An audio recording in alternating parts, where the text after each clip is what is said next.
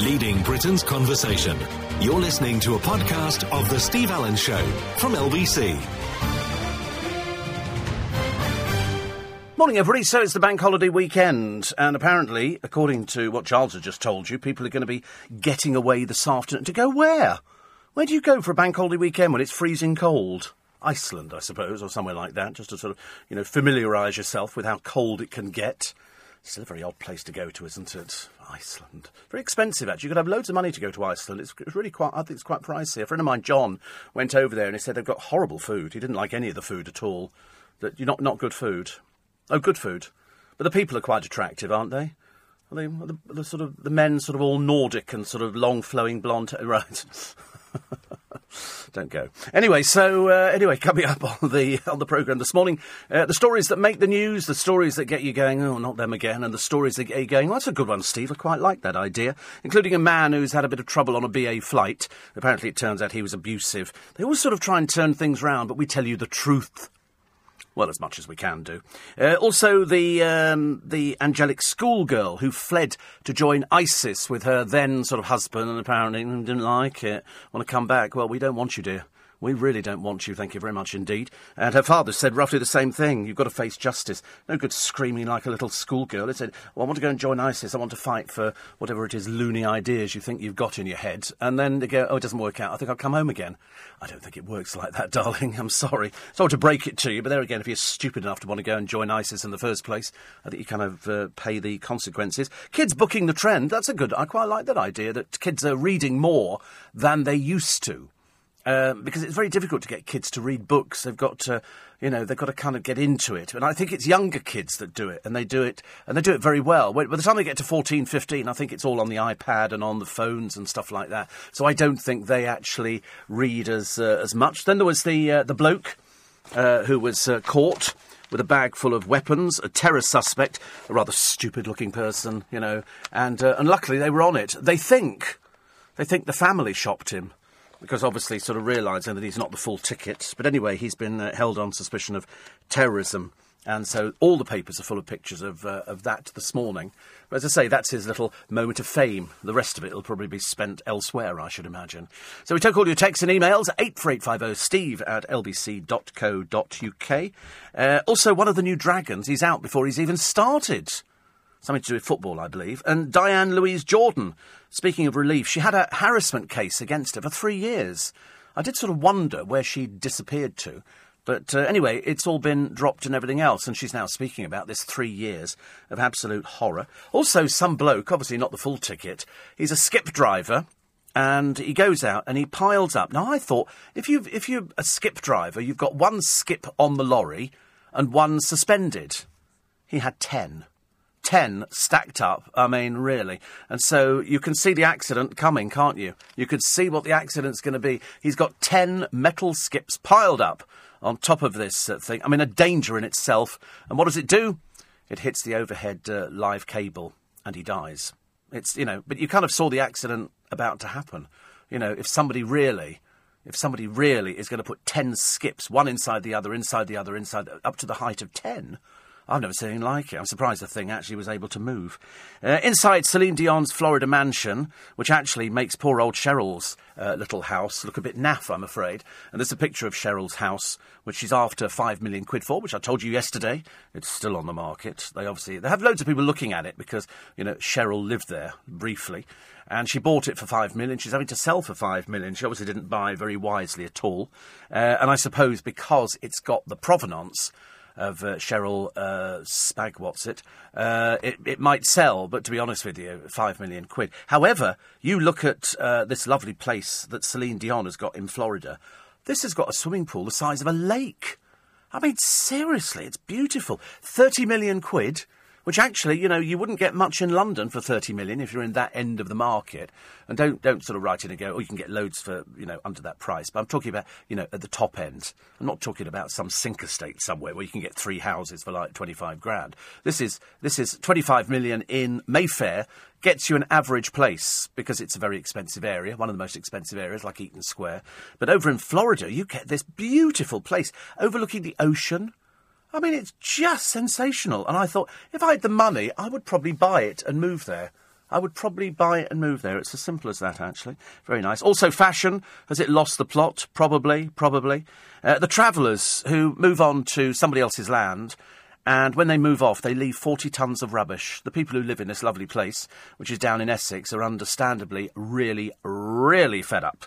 Really fed up. Because this is the problem with, with travellers. What they do is they move on to a site, they fill it with rubbish, and they don't do it on their own sites, on their living sites, but they do it on the sites where they pull into a field. In this particular case, they broke open um, a gate and, uh, and then moved all their wagons on there, left 40 tons of rubbish. Now, what I'd be doing, because frankly, I'm sick to death of the ones who litter, because I think they should be made to pay for it.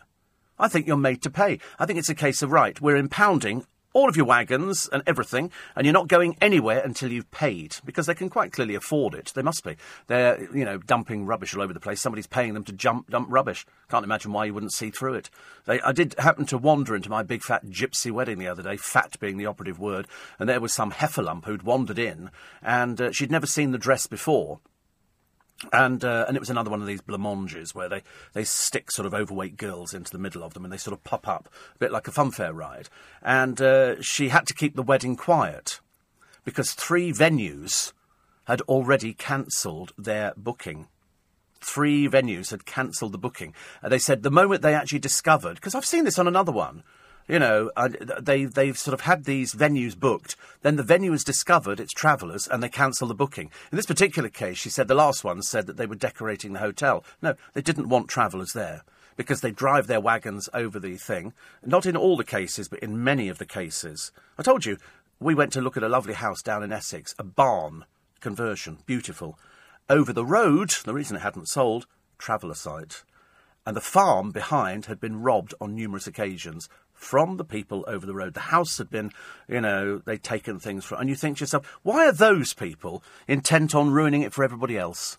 Why are they like that? I know travellers. I know travellers. I've got a friend of mine is, uh, is from a travelling family, but uh, you know it's the one forty tons of rubbish. I would be picking it up in an aeroplane, finding out where they've gone to, and dropping it from a great height. You know, it's it's it's getting worse. Forty tons of rubbish. We had about thirty tons of rubbish down at Sunbury. You know, it's the ones who give them a bad name that tarnish everybody else. You know, it's a shame, isn't it, really? But uh, that's the way the world ticks along. Small minority, but growing, apparently. Do you know they never know on the weddings how many are going? Because it seems to be like an open invitation. Anybody, just anybody turns up because the families are all in, interconnected. And so you might have 300 people turning up. The blokes don't bother dressing for it, it's vest and pants. And the girls dress up and do, what do they call it? Twerking. Have you seen little girls doing that? That's most big. Have you seen twerking, where you sort of do a Beyonce cut? It looks very odd when you get little, little, and Miley Cyrus. It's most peculiar. Little girls doing it for about seven and eight, in little with little spray tans and everything else. It does not look normal, let me tell you. So, all of your texts and emails on the programme this morning, plus uh, some woman who could be the new Strictly judge. This is to replace Len Goodman. They haven't actually got, got round to, to doing it yet. They don't really know who's going to be the judge. There are a few people up for it. This is one called Shirley Ballas. I've never heard of her either. Never heard of her. Apparently, she's a former judge on the American version of Dancing with the Stars. She was a complete natural during auditions, a source said. This is a load of old cobblers, isn't it, really? They just sort of put somebody. Who's ever heard of her? She's British as well. I've never heard of her. Who are the other names in the frames? Brian Redmond who was uh, the nasty judge on Ireland's Dancing with the Stars. Loraine Barry, uh, international titles to a name. Uh, Jason Gilkison, he's an Aussie, he's a dark horse in the jobs race, popular behind the scenes at Strictly. No good being popular behind the scenes, you? You want to be popular in front of the scenes. Brendan Cole, the New Zealander, who's been on uh, every Strictly series, uh, Latin American uh, specialist. Karen Hardy, Oh no, we don't want Karen Hardy. No, no, we don't. Strictly, she's an expert on spin off, It Takes Two. And uh, Tony Beak, the creepy one. The creep. We, we, don't want him either. We definitely don't want him. Yeah, no, no, we don't want him to have it at all. No, not old Tony. Because uh, he's sort of tried everything, hasn't he? I'll be looking like, looking like for, uh, for and all that kind of stuff. At one time, they actually stuck them both on the same television program. One had talent, the other was just irritating. And uh, you can work out for yourself which one that is. But uh, out of all of those, I don't know actually. I think Brendan Cole. He's kind of turned himself around a little bit. He used to be the bad boy. He's done a bit of sort of you know, of boxing, bit you know, been there, done it, bought the t-shirts. I've never heard of the other ones. I'm not interested in somebody who's the nasty judge on Ireland's Dancing with the Stars. I really couldn't care less about him. But I think Brendan Cole. He'd be a good choice, wouldn't he? I think so. I think so. That'd be quite nice.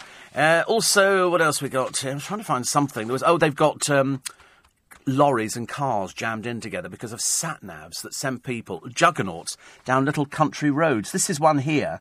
This is uh, a little village uh, in Dorset called Melbury Abbas. It's on the A350, but uh, somebody says here we've actually had enough because the highway bosses have diverted the lorries in an experiment. So far, they're actually getting HGVs stuck up to 18 times a week. You'd be really, really fed up by that time, wouldn't you? So I've got a picture of a juggernaut trying to get down a little tiny narrow lane with another juggernaut coming in the opposite direction. This is met yet more council buffoonery, ladies and gentlemen. The highway bosses. And also in every paper now, the boxing legend who's apparently um, Joshua's journey from Rocky Road to Path of Greatness. It's another load of old codswallop, unless you support boxing, which I've got no interest at all. What's the point of sitting there, you know, knowing that somebody's going to beat five bells out of you? This one's got history. Uh, he used to get chased by the police for fighting. Now I get paid. I've never even heard of him. I've never even heard of him. He's a, just a complete nobody. When was this interview done? 2015. Oh, Matthew Stadlen did it. Dear. Watching two very large men hitting each other in the head as hard as they can isn't everybody's idea of fun, and that's where the interview should have finished. Seriously, I mean, it goes on further. He's 25 year old, six foot seven giant from Watford. I was beating people up and people were praising me for it. When I was beating people up on the streets, I was getting chased by the police. He says it's just regulated now. It's a different kind of perspective. How boring. I've never even heard of him. Never even heard of him before. And so he's just another boxer. We know they all end up with either head injuries or mental injuries or all sorts of problems. All sorts of problems. And so one of these things is saying, could he be sport's next billionaire? And of course he is. And there aren't any billionaires in sport. Frank Bruno's got nothing. Nothing, poor soul. He's got nothing. I mean, who is our top boxer? Oh, God. Who is our top? Is he our top boxer? The boxer nobody's ever heard of. He's our top boxer. Good grief, honestly. Oh, a very good punch, though, he's, he's giving somebody there. What is it about blokes who can't actually do it, who think they can do it? You know, it's a case, yeah, going to see boxing, you know, and I just don't, I don't quite get it at all. But there again, I was never a, a violent person. I could actually talk somebody into submission. It was much easier that way. So let's talk about me. Oh, God, no, Steve, don't, don't, don't. That's how it happens. Uh, what do we got? Should we try and do an accurate time check on this programme? So I try and do every day, but every day I've, I fail miserably, I'm afraid. And being Friday and being the bank holiday, and apparently this afternoon you're all going to be heading away. To where? I've got no. Where do you think you're going? Where do you seriously think you're going to be going this afternoon? There's nowhere to go. Stay where you are. Unless you've got the LBC app, in which case you can go as far away as you like and you can still listen to LBC and still catch this morning uh, two clips from my special guests this weekend for In Conversation Dennis Quaid and Nick Mason from Pink Floyd, who we did yesterday on the programme. You're not going to be disappointed if you're Floydie fans uh, or if you're a fan of doggies, because we're talking doggies with Dennis Quaid because his new film is about doggies. And if you are a dog lover, you're going to love it. Seriously, you're going to love it. That's all I can tell you. You're going to love it. You've seen the adverts on the television. Go see the film. Go see the film. You're listening to a podcast from LBC. I think the uh, Daily Star will probably sum it up for you this morning with this uh, uh, terror suspect armed with seven knives stopped in his tracks by police, and uh, he's smirking at the camera, so they've called it Smirk of a Jerk. Which kind of sums up what everybody else is probably thinking. He's a 27 year old, but uh, pinned against a wall. no end of police officers appeared. I've never seen so many police appear so quickly. But uh, as I say, you don't know what's going to be going on uh, somebody goes out with a load of night. Perhaps he's not well in the head. Perhaps he's sort of receiving medication or something. I don't know. We'll have to find out and wait on that one. We just don't know. You never know with these people. But luckily, the police, you know, reacted really quickly. We think it was a family member, a family member that phoned the police to say he's heading off for this area. So they're looking for him. So uh, obviously somebody's got him on their sights, which is good. And I think two other people were questioned the other day. There's a woman and somebody else. Again, separate, nothing to do with this. Look at a picture of this. Uh, this uh, trucker, uh, this is Richard Giles, who died from a heart attack when uh, he had one, two, three, four, five, six, seven, eight, nine, ten skips stacked inside one another. I mean, he's not the most intelligent person, is it? And then one skip actually on the lorry, and of course he hits the overhead wire, and it electrocutes him. Um, his his widow says, uh, "Please, police even asked me if he was trying to commit suicide. He's been on one of these programs on the television. He's done these tr- uh, pulling a truck thing, you know, where they put you in a thing and a brace, and, and you've got to pull the truck along. The world's strongest man kind of thing. The easy ones to the ones on the water." Because it just bobs along on the water anyway. The, the trucks are. I've seen aircraft being done as well. But you know, to load ten skips up, one on top of the other, has got to be the stupidest thing I've ever seen in my entire life. Uh, what, what do the, uh, the companies say? Fleet Skips boss Richard May says the drivers were told to stack in a maximum of four skips on the lorry. He told the coroner's court he didn't know why Richard piled up ten. But um, rules say drivers should not work within three metres of power lines. Richard's killer load in November put him within 2.7 metres. And so it hit it, and you just get electrocuted. And it's as simple as that, you know. But I mean, to see this, how are you even driving this thing? I've got no idea. Surprised he wasn't pulled over by the by the police. That's why the police probably said, "Was he trying to commit suicide? Was there a reason for it?" Uh, also, uh, Union J's boy band member uh, swap hasn't worked out as planned. Casey Johnson, formerly of Stereo Kicks, has been axed after just 12 months. Uh, what do we know about? I don't know what I know about Union J. Don't I know about? Wasn't George in Union J? George, and I'm sure they, they played over here. That's right. George uh, quit in March of last year. And then they put them. I wasn't even aware that they, they were working. I, um, I really don't know. I can't keep up with boy bands nowadays.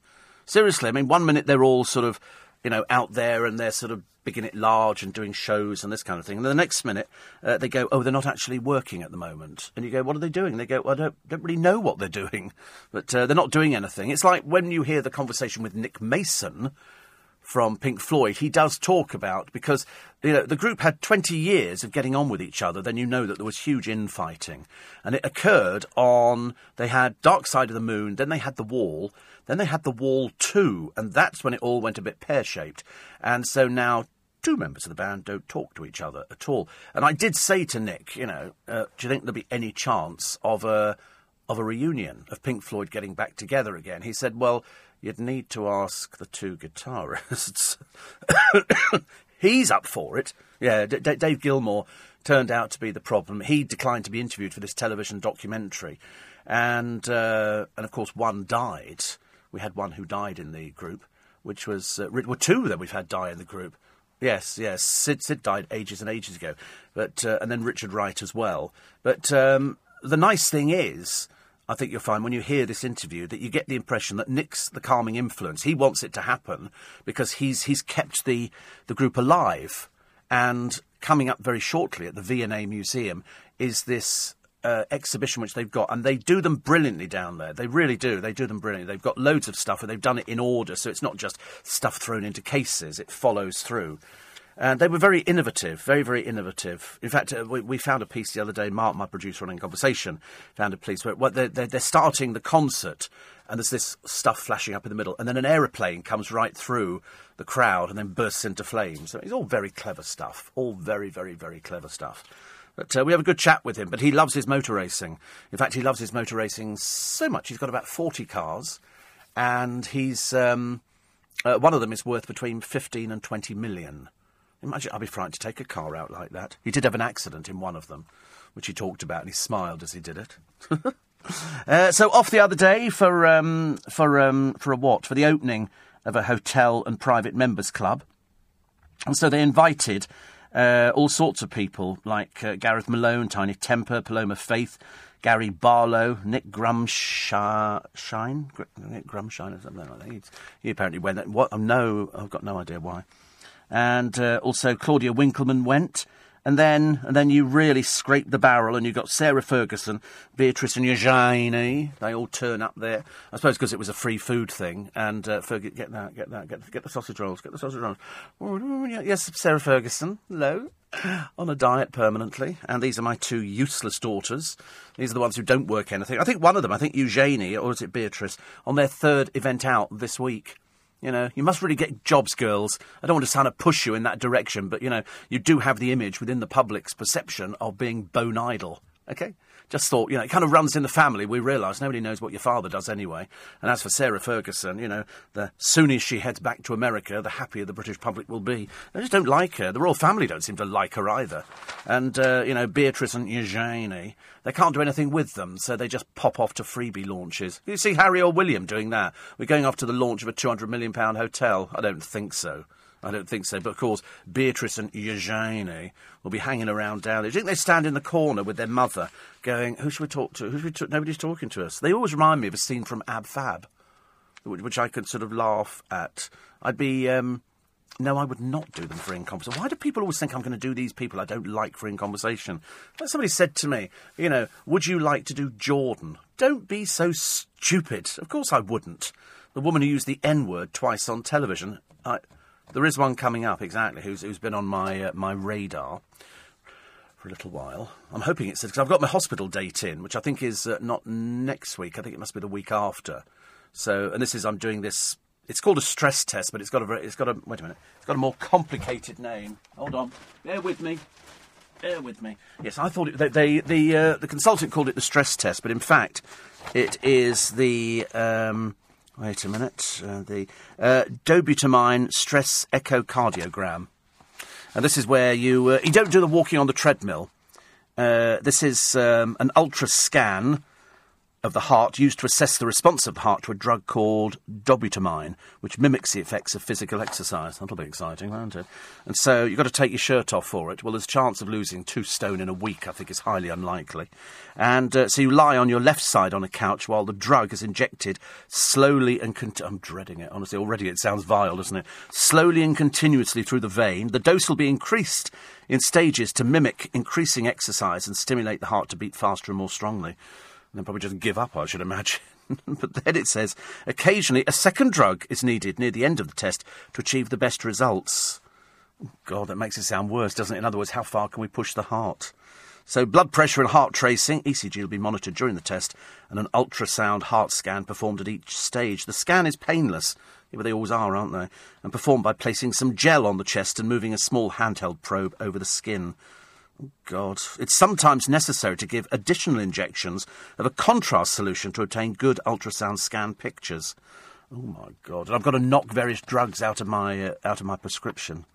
But uh, it's going to take about an hour actually. And after the test, you sit and rest for 15 to 30 minutes while the effects of the drugs wear off. Then you go home. And then they get well, of course, if you can go home, hoping to as well. But I've got to stop any beta blocker medication, so it's uh, Bicep pro-lol ol thing that I should be doing. All very exciting, isn't it? Not really, but uh, that'll be on. When is that? I can't remember when I'm doing the blooming thing now. That's on the uh, the tenth. What day of the week is the tenth of? Uh, is it a Wednesday? There you go, Wednesday. So I better tell you all about it on the Thursday. Hopefully, that'll be the idea, won't it? Really. Uh, what do we go? Oh yes, I tell you what. Uh, what came up the other day. It was a case of. Um, of somebody, a police officer, who'd been accused of being racist because he'd put a little monkey on somebody's desk in the office, on the desk of a black police officer, and she thought it was racist. They'd used this little monkey um, to to decide who would be making the tea and coffee for that day, and so they've used this monkey for ages. It's just it's a key ring. I personally don't have a monkey keyring, but I mean, they, they did here.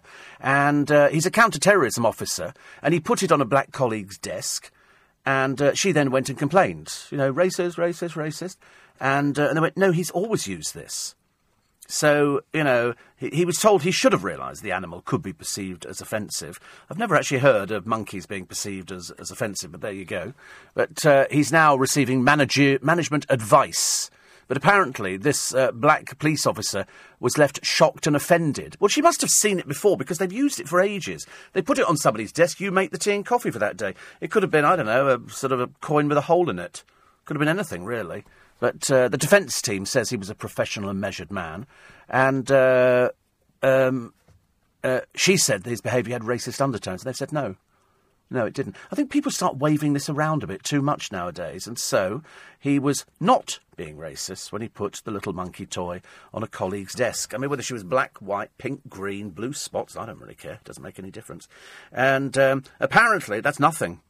Darren, in the last hour, was talking about students who now think not making eye contact with somebody could be a sign you're racist. This is on top of the jazz hands instead of clapping. Students get more stupid by the day, don't they? They really do. So, because it's offensive, clapping to deaf people, we now do. Get it? Jazz hands. Yeah, they must hate Magical Hour and Furniture Hour and stuff like that, which are all been coming up and because clapping might upset deaf people. They're so stupid, aren't they, students? I mean, I don't want to be rude about them, but by God, they're bloody thick, aren't they? Are they drinking too much or something? Can anybody find me deaf people who are offended by clapping? tempted to do the gag, but I won't. But, uh, you know, I mean, can anybody ever prove that deaf people think clapping is offensive?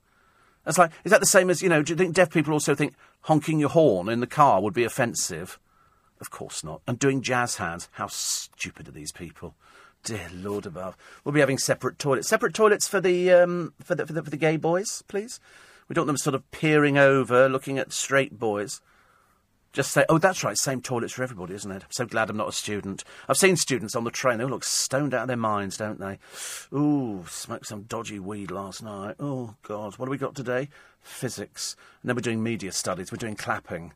Okay, great. How, how, does that work? It's ridiculous, isn't it? Yeah, they, yes, they wouldn't like North Korea. They wouldn't. North Korea, they wouldn't go. But mind you, I don't. Th- we've now discovered. Oh, I'll tell you what I've discovered in a moment about North Korea. You're listening to a podcast from LBC.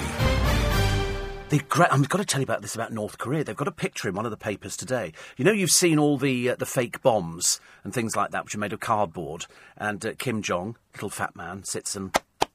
But now he'll be doing jazz hands, which will be great. Can't wait to see the North Koreans doing jazz hands. Woo! Clap hands, here comes jazz hands. Little fat man will have to wander out there. We'll have to get him some films, won't we? Perhaps we could send him some Hollywood films. What if I ordered something on Amazon and then put down Kim Jong Un, care of North Korea somewhere, uh, probably eating? Also, do you think they have Kentucky Fried Chicken in North Korea? They don't, do they? They don't have anything like that. They don't have. They're communist. Oh, well, don't, don't communists eat food?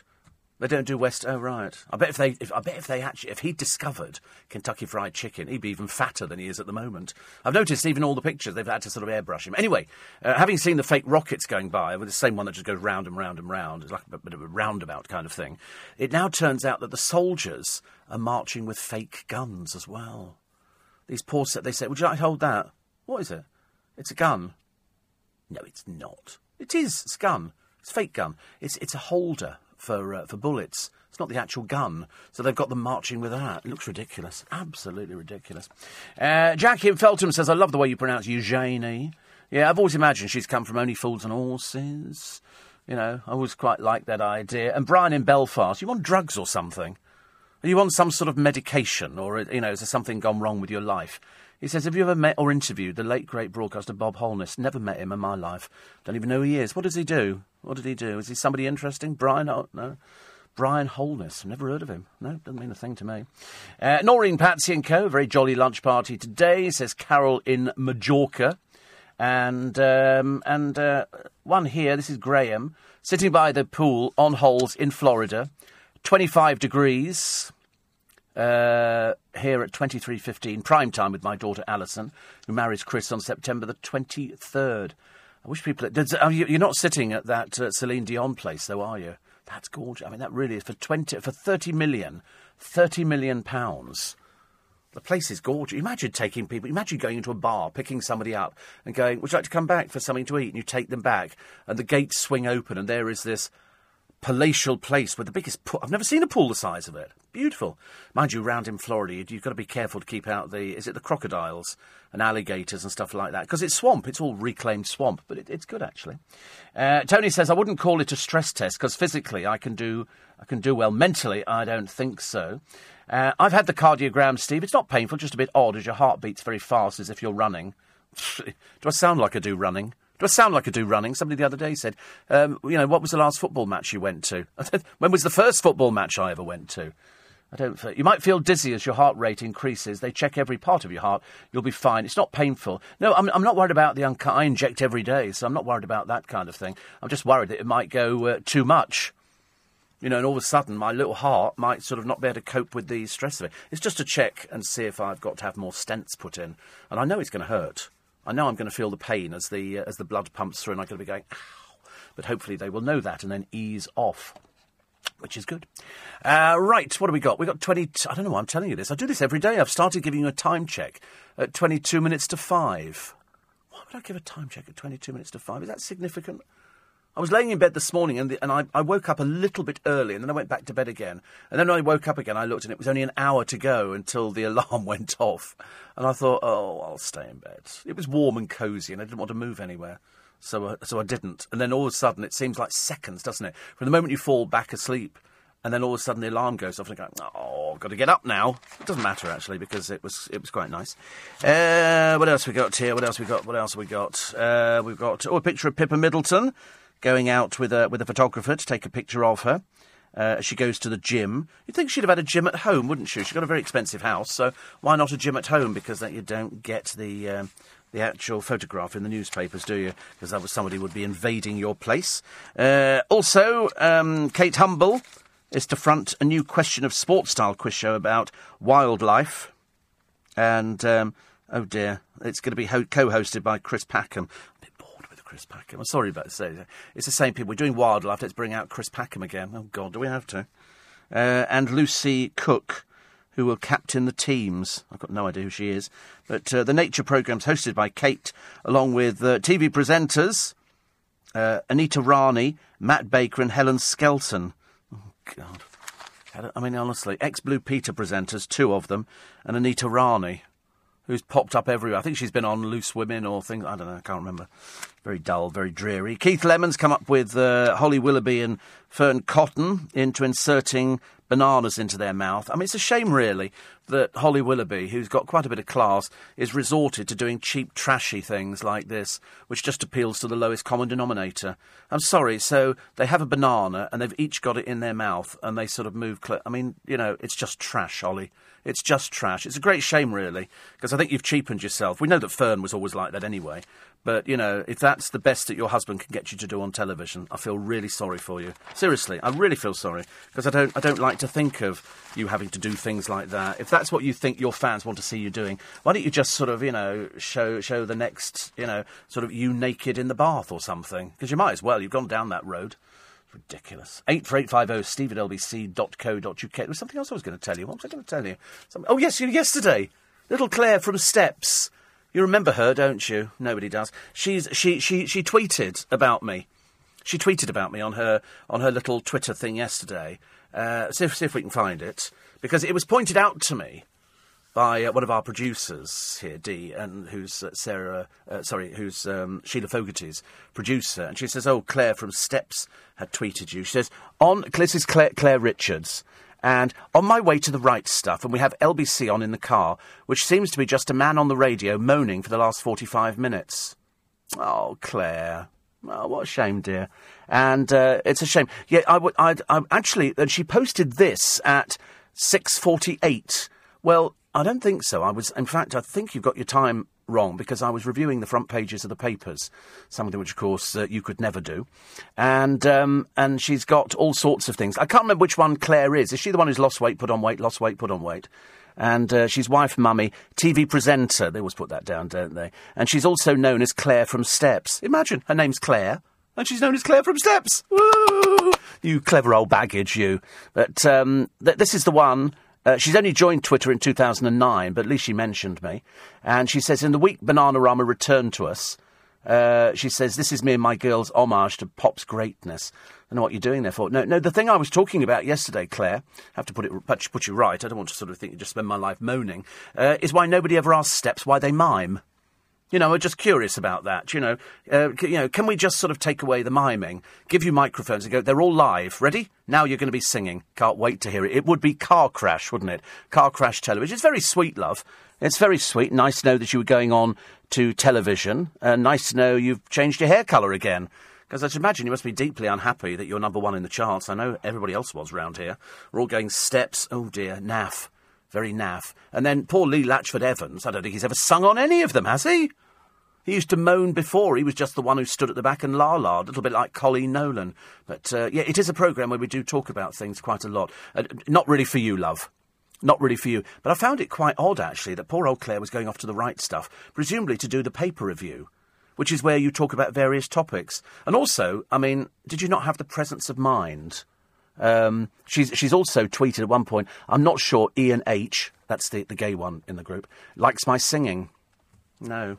There's probably a joke there somewhere, Claire, isn't there? But I'm sure somebody loves steps. They're generally very naff and little children, and they do the, you know, tra- tragedy and all this kind of stuff. It's all very lovely.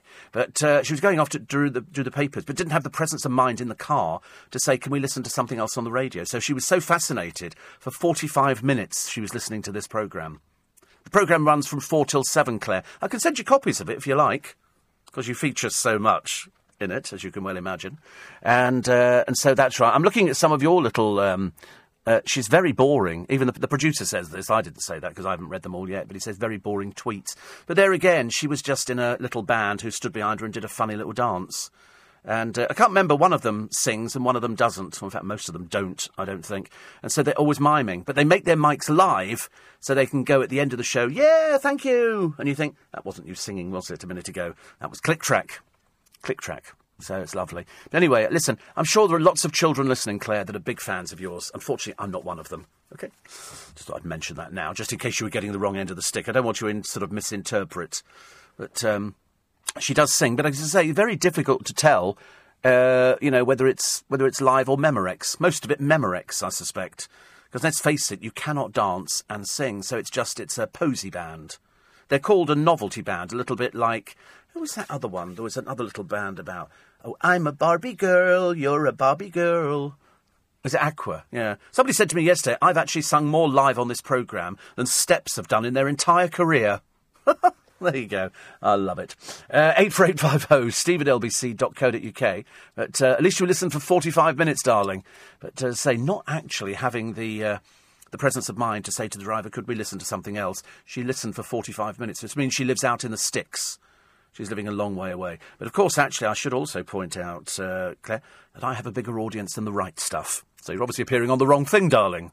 Not that we want you on this programme, thank you very much indeed. Holly Willoughby tarnished her image the minute she stepped onto the Keith Lemon show, completely contradicts her innocent TV image. I think she, um, I, I, I, well, her husband, as you know, produces the Keith Lemon show, but I mean, to get her to do stuff like that, I think is really embarrassing. Will she be doing that when, when the kids are grown up? I just think it's it's just cheap trash. Seriously, I think it's the worst thing ever on the television. In Malta, it's illegal to take a picture of an empty chair as it's offensive to people who aren't there, says Alec in Essex. I agree with you. I think it's very offensive. I'm, I'm offended by just about everything nowadays. I mean, to be honest with you, I'm seriously expecting bus drivers to say "Good morning, Steve" when I get on the bus. I mean, how rude not to not to say anything. That would be the thing, wouldn't it? If everybody said, you know, and also the tube driver. I don't think once I've had a tube driver saying "Good morning, Steve." At Waterloo Station, I get a number of people, Ian and various other people, saying, Morning, Steve. I go, Good morning. I'm always very polite back again, doing jazz hands. Uh, never, never actually clap, because uh, that's offensive to deaf people, apparently. You can imagine what, what's offensive to blind people, can't you? if you missed that, incidentally, that was just very rude. Very rude. I just can't understand. I've never met any deaf people who are offended by anything at all like that. Seriously, why would somebody be offended? I think other people are offended on their behalf. We have um, lots of um, disabled phone boxes in Twickenham. They put four in. The fact we've only got one, one disabled person in the entire borough, of course, is neither here nor there. And it's a special phone at a low height. How insulting is that? How insulting is that to somebody? You know, shouldn't they have the phone on like a sliding thing? Like, you know, you have your shower thing on a sliding thing. And the phone could be unless you can bring it down to your height or raise it up to your height. Ridiculous, honestly. You're listening to a podcast from LBC. Morning, everybody. 10 to 5, nearly, give or take, you know, a few seconds. Doesn't make any difference. You're going to be late anyway. Might as well make it. It's, it's the, listen, it's the bank holiday weekend. The bank holiday weekend is an opportunity to do nothing. I don't even know what the weather's going to be like uh, over the bank holiday. You might as well ju- just don't go to work. Don't go to work today. Just phone up your boss and go, I'm not coming in today. You know, I've just won a lot of money on the lottery. I'm not coming in. And they go, April Fool, uh, I'm not going to do it. But the, the, weather forecast for the weekend, is it going to be good? Is it going to be going away anywhere?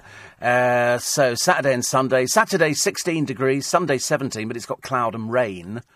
And uh, actually, today, 8 degrees. That's what it is at the moment. And uh, it'll rise a little bit later on. Uh, to about uh, 15 degrees. So 15, 16 tomorrow, 17, then back to 16, then Tuesday 18. So it's not particularly brilliant over the weekend. It's okay, but it's nothing. Nothing particularly special for you. What will I be doing over the bank holiday weekend? Um, I don't know actually. I'm. Uh, I've got sort of. It's I'm, over the next two weeks. I'm fairly busy with doing bits and pieces. Today I'm lunching, and then tomorrow I've got to get the car washed. I've seriously got to get the car. I've never known my car gets so dirty in such a short space of time. So I'm going to go and get the car washed, which will make me feel a lot better about life. And uh, and then just a, a lazy day. You've got to do lazy days. I've discovered, and I said to you yesterday, if you're not very well or you don't feel very well, the one thing you need to do is make sure you have a rest. Because if you keep pushing yourself, I mean, it's it's great. I mean, over the next two weeks, I'm off to the theatre. I've got lunches, hospital, and uh, various other bits and pieces. But it'll be the hospital thing that will probably prey on my mind. I bought this great little thing the other day. It's a blood pressure machine for doing your blood pressure. But this is a great one, as opposed to strapping yourself up. You slip it onto your wrist, and uh, and then you push a little button and it tightens up. It's very clever. I don't know how it works. Seriously, I've got no idea these things work. And it was under 30 quid because the doctor, my consultant, said you need to get a blood pressure thing, and uh, and so I bought it the other day. I went online on Amazon. You can go to other places, but uh, Amazon's easier. They seem to have loads of them, and they're very cheap, under twenty quid. Some of them, under twenty. Uh, Ian says, as I'm blessed to be in the airline business, people ask where's the best place uh, I go to. I recommend London all the time. Gateway to see Great Britain, amazing London museums, tons of things to do. V&A is one of my favourites. I think I think the V&A has gone through the roof in what they actually do. I think they're good. The Science Museum's really good now. I remember going to it years ago. They try and make you pay in the Science Museum. I'm sorry, I've paid through taxes and everything else over the years. I'm not paying to go into any museum whatsoever. If I choose to give a donation, I choose to give a donation. But they've got um, a thing like a turnstile, and tourists pay to go in there.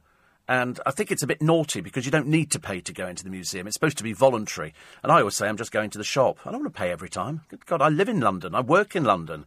I've contributed to, you know, people going to museums. I don't want to pay to go to the blooming things. That's part of the perk of the job.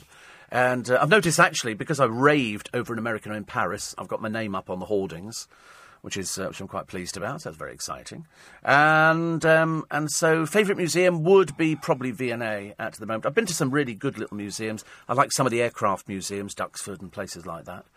Um, and I just like I like different places to go to. I think London is great. I mean, the best time I ever had, I took a boat down from Charing Cross Pier and went all the way down to Greenwich, had something to eat in Greenwich, then came back. Uh, that was lovely. That's a nice piece. For, and I just like sitting on the boat. I always have a bottle of water and a cup of tea. I know it sounds really daft, but I promise you, there'll be people listening, my age, probably people older, I should imagine, thinking, do you know, you're quite right, actually. A nice cup of tea. What a lovely thing to do. I, I agree. Having a cup of tea and watching the world go by. I could fall asleep on the boat. Seriously. And they get loads of people on there. Some are tourists, but there's Londoners like me. Sort of Londoners. Uh, and then Neil says, all those offers I've made to take you to Arsenal he says, I bet you'd really wish that you'd come now. no. never. I could never do it, actually. I could, it's just not my sort of thing, actually, at all. At all. at all, at all, at all.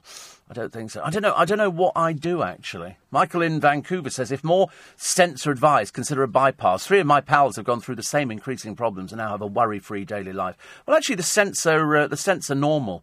Actually normal for me because I've got four in already. And you can have up to about 20, I think. I think when it gets to that stage, then you could have a, have a bypass. Imagine that. It was, imagine that if I'd actually been sort of, you know, I got to that stage where you go, actually, I've got to go in and have a heart bypass. And you go, God, I'm only young and I've got a bypass then. uh, Sanjay says, Claire from Steps, learn how to sing instead of moaning about Steve Allen on LBC. He was only telling the truth about your talentless group. Well, they can dance. It's just that she's sort of, as I say, I mean, she's obviously not, not the brightest penny in the box because she was five, six, seven, eight. She's a bit old now for it. She's got kids and all the rest of it, you know. Perhaps her, her daughter or whoever it is dance along to the to the, the record. Don't get me wrong, I bought the step stuff. I've got their last show they ever did, hoping it would have been. And, uh, you know, I'm being nice. I'm just telling you the truth. Why does nobody ever say to them, why don't you sing live? Let's hear you singing live. They are on YouTube singing live, I think at GAY. And, uh, and, it's, and so you could play it to somebody and go, who do you think this is? If it wasn't for the song, you wouldn't have the faintest idea. It could be anybody who couldn't sing. Because I think it's one of those rare occasions. They thought it wouldn't get out, but of course it has. It's in the media. And it's a bit like Jordan trying to sing The Whole New World, isn't it? Poor old Jordan. A whole new world!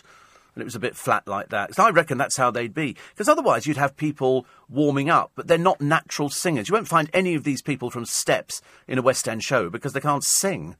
You know, if they were really good, they'd be in West End shows, but they're not. Instead, they make their money through miming to basically somebody else's songs. I don't know how many of their, their stuff on the new album is theirs or it's original. I don't know because I've not bought the album, but it's number one. But you don't need to sell very many for number one. So I just merely pointed out to poor Claire, who probably doesn't like to hear somebody sort of criticising the group, which she's so fond of because they're such marvellously talented people. Uh, you know, it's a case of why don't you sing live? You know, why don't you sing live? Are you on auto tune? These are the questions I'd want to know. It's a fairly straightforward thing. Why do they? And I know the answer because Pete Waterman told me. He said I wouldn't handcraft a record to let them go out and ruin it by singing live. That's what he told me. It's as simple as that. You know, you're not going to ruin. You can go into a studio and with auto tune, we can make you believe that you can sing. So of course, when they all stand there mime it, they give them little headsets as well. It's a, and they give them handheld mics. Kind of a pointless exercise, but there you go. So that's the questions I'd be asking Claire. You know, and I don't know why nobody's. There. I couldn't understand why the loose women never asked you. Do you sing live? When will we hear you singing live? Do you use auto tune?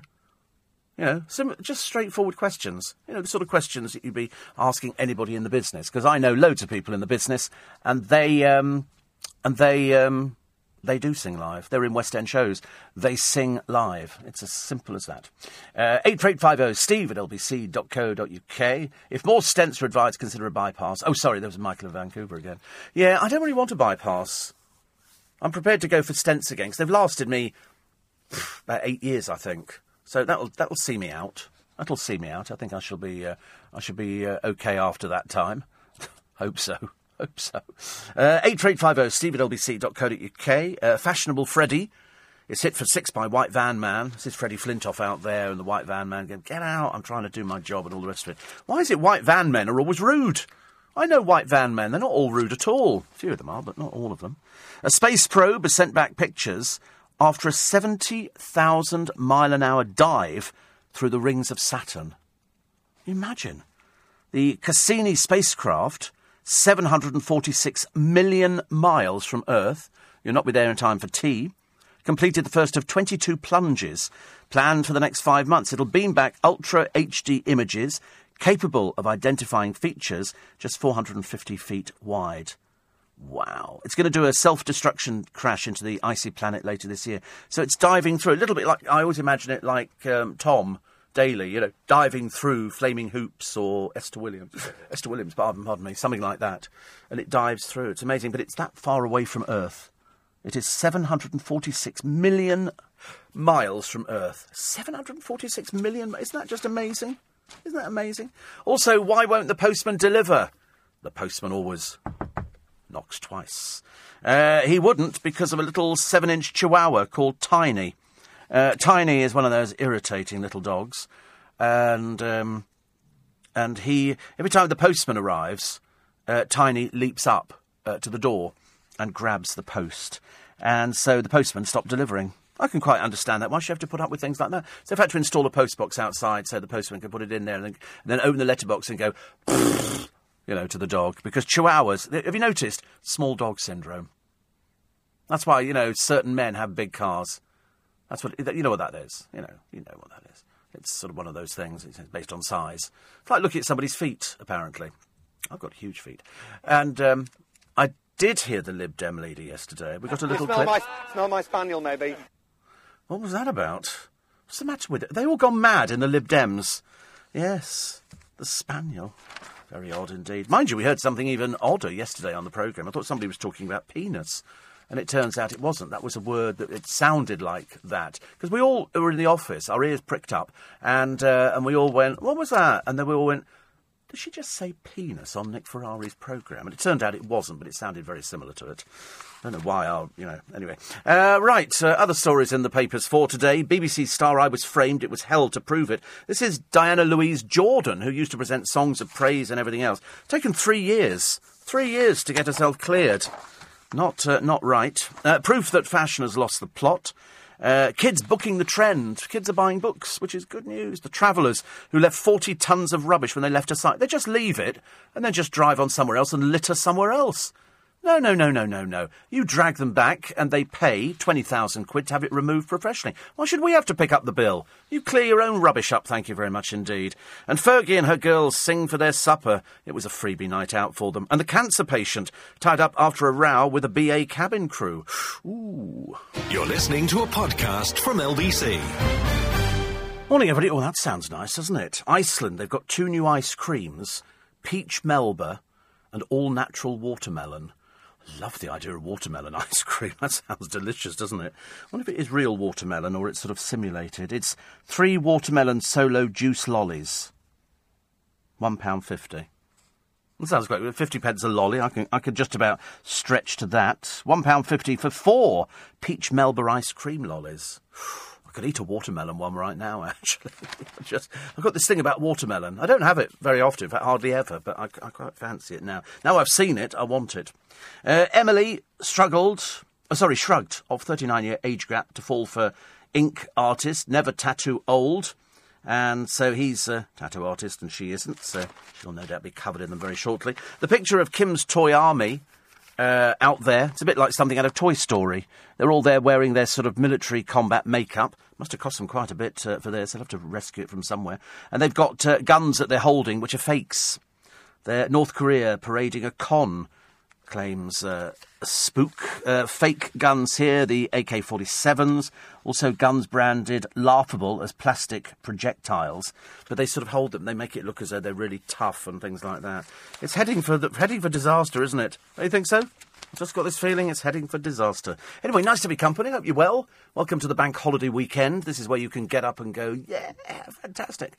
We can go and enjoy the weekend. You won't know what to do, so you'll go and sit in a pub by the river, watch the world going by, or you'll come into London, or, as they seem to be predicting, you'll all be heading out of London. That's what Charles Rowe's been saying. The big getaway this this afternoon. I don't know where people go to. Where do they go to? Do you go away to sort of foreign climes, or do we go to Brighton and Southend? If you live in Edinburgh, where do you go?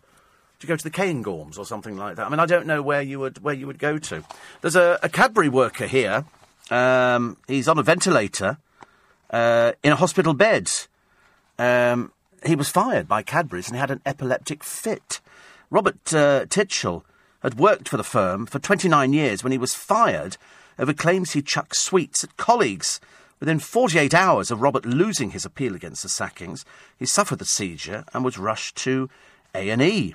His wife blames Cadbury for the fit, although I don't see how you can, but there again, that's what she says. We don't know if he's going to wake up. She says the appeal was our last chance to keep him in the job. He was devastated when the dismissal was upheld. He was totally destroyed. His P45 came through, and that was what set him off. The reality of the situation dawned on him. Um, she added that Robert previously made complaints he was being bullied at the factory in uh, Bournville, in Birmingham. Greta says the dad of two uh, was fired for allegedly throwing chocolate bars and sweets at his colleagues and that he swore at people. She said he'd gone four years without any seizures, but the stress of the claims against him brought them back. Robert, who was a logistics operator, remained in a critical condition yesterday. Cadbury has uh, issued a statement, and they've said our thoughts are, of course, with this former employee and their family at this difficult time. However, it would be inappropriate to comment on any individual employee, past or present. I love the idea that they've said here uh, our thoughts are, of course, with this former employee. They're obviously not backing down, are they, on this one? You could tell. Because that's the problem nowadays, that, you know, people get through. And how old did I say he was? 53. So he's 53. He's an old looking 53. I mean, I think I'm a very young looking, slightly older uh, person. But, um, you know, he's, sort of, he's on this ventilator and he was throwing things and messing around. And uh, I don't know. We'll wait and see what happens. I don't. I mean, he's already lost the appeal, so perhaps it doesn't go to another stage. But you can imagine when, and it does happen. I've spoken to people before, friends of mine who've lost their jobs later in life, and they've been absolutely devastated. But they've picked themselves up. And they've uh, and they've found something else to do, and I think that's amazing. I think if you can do something like that, it's very difficult. I remember losing my job years and years and years and years ago, and sort of walking out the building, sort of thinking, "What do I do now?" What do I do now? Luckily, I've got enough friends, and I had a job offer within I think about a week and a half or something like that. Admittedly, the job didn't turn out to be anything, and I came back to LBC because by that time we'd changed managements yet again. And uh, but the the other job, I was sort of doing it, but I was wandering through it. I wasn't sort of totally committed to it. But I thought, well, you know, give it a whirl. Give it a whirl. It was still in the same business. It was still in uh, still in, in radio, but uh, it, it must have been a shock for him. And I'm of the firm belief that you know things can can sort of bring on all sorts of problems maybe you didn't have. If you're diabetic, if you get stressed out, it makes your diabetes worse. You know, my friend Mike, he's uh, he's on sort of a management kind of course at the moment to try and sort out his diabetes because he's all over the place. I mean, seriously, he's sort of you know he'll he'll go from ridiculously low numbers to ridiculously high numbers. There's no there's no logical reason for it. He's uh, he's he's not a great diabetic. And he knows that because we're always talking about it. Every time I see him, we're always talking about what sort of numbers we're doing. Excuse me. Just, uh... I look on that as a bank holiday cup of coffee. Be better with one of those watermelon ice creams, though, wouldn't it? I just quite fancy the idea. Uh, Raquel Welch is in the papers today. Remember Raquel Welch? I never thought she was that great, actually. Uh, she was on the television. She was sort of, she was just a very good-looking person who featured. She came out of the sea, I think, in a Bond movie, and she's done One Million Years BC and various other things like that. Anyway, she's got a picture in the paper today. She's 76. She's 76, and she is flawless. I mean, she's flawless. And you sort of think to yourself, how do you ever get to look like that at the age of 76? So they've, they've had roughly a guess at how somebody looks that good at 76. And um, she's claiming that she's only had little bits of, uh, little bits of work done. And so, well, to me, at 76, she looks like she's had loads of blooming work done. You can always tell there's something about it. When, when somebody at 76 has got a flawless complexion, it's not just cream. It can't be. It's just not, it's not physically possible for that. Uh, but anyway, we'll analyse that a bit later on. And here they all are the good and the great, or not, as the case may be. And this is uh, scores of stars enjoying a launch at a new hotel uh, in cities uh, in London City District. Guest Daisy Lowe, Kirsty Gallacher, Eddie Redmayne um, uh, parted in the nightclub set in a safe, which featured in the Bond movie Goldfinger. Uh, as locals cry out for affordable housing, the Ned, with its 15 bars, nine restaurants, and rooms at £2,275 a night, offers affordable carousing for the rich, dubbed Vaulty Towers, the former headquarters of the Midland Bank, boasts views of St Paul's. From its rooftop pool bar, open to £3,000 a year members, the bash described as one of the most extravagant in London. Although I don't know really. I mean, Ellie Goulding was there. Uh, Gary Barlow sung, so he'll have been paid. Turning up again. Fergie and uh, Beatrice and Eugenie and all those sort of. Eddie Redmayne was there. Claudia Winkleman and um, uh, Eddie Redmayne and his wife Hannah. I don't know actually. I always think if you go out to some of the openings of this, there's an opening here coming up um, very shortly, and, and I've been invited to our one of our hotels, not one of our hotels, it's the hotel next to us, the Hampshire, and they've invited me to this this, this new part of it. Unfortunately, it's in the evening. I mean, I can't do anything in the evening. I'm working. My my commitment is to uh, is to this station. I've got. No, imagine if I turned up and I was half asleep? Imagine what the programme would sound like. A bit like this A little bit like this because it, you just can't do it. I haven't got the energy to do it. It's uh, it's it's very difficult. More on this uh, this boxing. Oh, I bet you're going to be bored witless by the time we got to the weekend on LBC, listening to people talking about this uh, this boxer Anthony Joshua and uh, the 15 million pound world champ who still lives in a council flat with his mother. I think it's an ex-council flat, isn't it? Otherwise, I'd be questioning how she's got one. If he's got 15 million quid in the bank, somebody's taken the Michael somewhere, but I think it's an ex council flat. Uh, B&Q warning of a new light peril. There's always something, isn't there? You'll see adverts in the papers for this one. And uh, this could send um, glass shades crashing to the ground. Oh dear, I'm sure about that. It's slightly disturbing, isn't it? Anybody watching Emmerdale? No, just me again every so often. I couldn't keep up with it. But they've said that the storylines are going to continue. The storylines are going to continue. They're going to continue pushing the boundaries, which is what they're supposed to do, I think. And uh, people are talking about Line of Duty.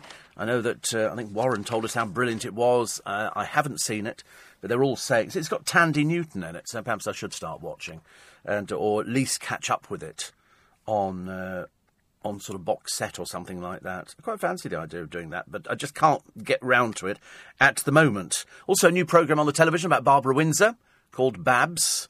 and uh, that'll chart her uh, her life. I was going to say her meteoric rise. Rise is the last thing you think about when you think of Barbara Windsor. You just think little, little blonde person, little person. That's what I always think of whenever I see her, and I will be seeing her very, very shortly, which I'm looking forward to doing. And um, Alexander Bermange, I've noticed uh, his uh, his comedy album is at number one. Remember, we, we, we talked about that before. And um, so I think this Sunday evening there are a few tickets. He's got some leading ladies and leading men. He's at the Hippodrome. And um, he's got uh, loads of people performing songs uh, from his show. And there's all sorts of people on this album, Wit and Whimsy, uh, which is lovely. As I say, it's gone to number one. Gone to number one. So he's very, very pleased. Very, very pleased indeed, which is, uh, which is good. Very, very pleased for him. So, Alexander, well done. Congratulations. Uh, what else we got in the papers for today, apart from um, student digs, filthiest? A teenager has won the title of having Britain's grubbiest student digs after being told to enter by her appalled father. This is uh, Brittany Cooper's kitchen was overflowing with bins, piles of pizza boxes, and uh, Brittany, Brittany, won £500 in the webblinds.com competition. She says Dad wants a share, but that won't be happening. Aren't students mucky? These are the ones, students, not her in particular, uh, for uh, deciding that uh, deaf people are offended by clapping. But they're not. They're, they're, they, they can see what people are doing. They know what it is. And so they've said you have to do jazz hands. Most patronising thing I've ever heard in my entire life. Ridiculous, ridiculous. Uh, what else we got? What else we got? Quick, quick, quick, quick, quick. It's all this uh, this man caught with these knives um, a dramatic moment. Um, we're pretty certain the family have phoned up the police and said, listen, he's got all these knives, he's gone off. We don't know what's the matter with him. I mean, he might be ill, I don't, I've got no idea. I think there's something the matter with most of these people anyway. Quite near to where PC Keith Palmer was stabbed to death, and so uh, the police were on it like that. Brilliant, absolutely brilliant. Davina McCall says she's getting bolder as she gets older which I think is is quite nice actually. You know, it's it's, it's a bit Victor Meldrew, isn't it? He's eighty. He's eighty. Good for him. Good for him. And um, I think I think as you as you do get older, you are allowed to behave a little bit more disgracefully. Not completely disgracefully, but I, I think you can be irritable. It's like I don't. I, I, sort of get off the bus now. I do. Let, if it's an elderly person, I'll let them off first. But if I see a school person, I go, "Excuse me," and I make it quite clear that you don't push in on a bus in front of elderly people. That's not me. I'm sort of doing it for the other elderly people on there. You're listening to a podcast from LBC. Nice to be company. 19 minutes past five. It's Steve Allen's early breakfast. What did I just spot? Oh, yes, a question from, uh, from Matt Lucas. A question for everybody. Uh, why doesn't everybody who lives in Midsummer just move away? Sooner there'd be nobody left to murder. I mean, they go there, you know, it's, it's like everywhere Jessica Fletcher goes, there's always a murder. And and she's always right. She always knows who it is. And yet the local police chief says, you know, why don't you just butt out? You know, you don't know what you're talking about. Excuse me, I'm a crime writer. I know exactly who it is. And uh, and she's right every time. I'd have moved out of Cabot Cove years ago, and Midsummer definitely. How many more people can be murdered? Their crime rate must be the equivalent of the entire the entire United Kingdom. It's just terrible, isn't it? Julian Lennon says he doesn't want to work with Paul McCartney. He says because there would be uh, pressure to come up with a Beatles sequel. Oh, I don't really think you're in the same league, actually, Julian. It's nice. I quite like Julian, but I, I don't think it's, you know, I don't think Paul McCartney's expressed any interest to record or, or sing with him. Perhaps I could put him on stage. I would think so, actually. That'd be quite a nice thing to do. Put them on stage. Uh, so it's a 10,000 square foot mega home, and it's absolutely beautiful. 13 bedrooms, three swimming pools, and stunning views. This is Celine Dion's Florida mansion. I mean, it really is quite something. It's on five and a half acres. It's got a water park, because they've got three sons, and 100 metres of private beach. I mean, it's absolutely beautiful. it really is. And it's only 30 million. Do you think if I won the lottery, I could go buy it? Because in, in Mayfair, it's making the house I'm thinking of buying, and that's 25 million. It's looking a bit pokey. I, I, don't want people to sort of come round and go, the house is a bit pokey, Steve. But if you move out of London, you get a lot more for your money. Not as far out as Claire from Steps, you know, because she's obviously a long way out. She's about 45 minutes to an hour out there. And she loves this programme. She can't get enough of it. can't get enough. Yeah, jazz hands, you know, tragedy. Oh as I say, let's let's have you singing live, shall we? That'd be my ultimate thing. It'd be like going along to a Beatles show and the Beatles miming, you know, and you know they're miming. You could tell by the sound quality. I've been in the business more than forty years. I know exactly what it sounds like. UB40 are back touring again. They are all out there. Ali Campbell, Astro, and Mickey Virtue and because um, they all they, they fell out, didn't they? Another group that sort of fell out. Uh, don't forget, we have got clips a little bit later on this morning of my two guests who are with me for in conversation this week. So we're celebrating Pink Floyd with Nick Mason and Dennis Quaid has got a new film out. There's a man who's been around the world a few times and bought the T-shirt. Cool, blimey, that's he ever. He's had his uh, dabblings with just about everything. But in his latest film, it, you're going to love it. If you're a dog lover, this is your film. Okay, this is this isn't a talking dog. This is a dog who has thoughts. Okay, so you hear the dog's thoughts, but you don't see the mouth move. It's not one of those sort of films. It's not animated or anything like that. But uh, you're going to love it. You're seriously going to love it. If you're if you're a proper doggy lover, Bridget will like it. She'll like it. She's a proper doggy lover. Uh, there's a um, a film here about a zookeeper, Jan and Antonia Zabinski. They hid their guests from the Nazis in animal cages at Warsaw Zoo. They saved 300 Jews. And this is coming out. Um, the zookeeper's wife. I think I want to see this film. I think I want to see it. I like films like that. And uh, there's loads of other films on, aren't there? Who's had a picture of? Jude Law starring in Obsession. He's such a nice man, seriously. Somebody said to me the other day, they always ask me, whenever you have sort of big guests in, people just say, what were they like? And I go, they were charming charming. And they go, Oh, I'm so pleased.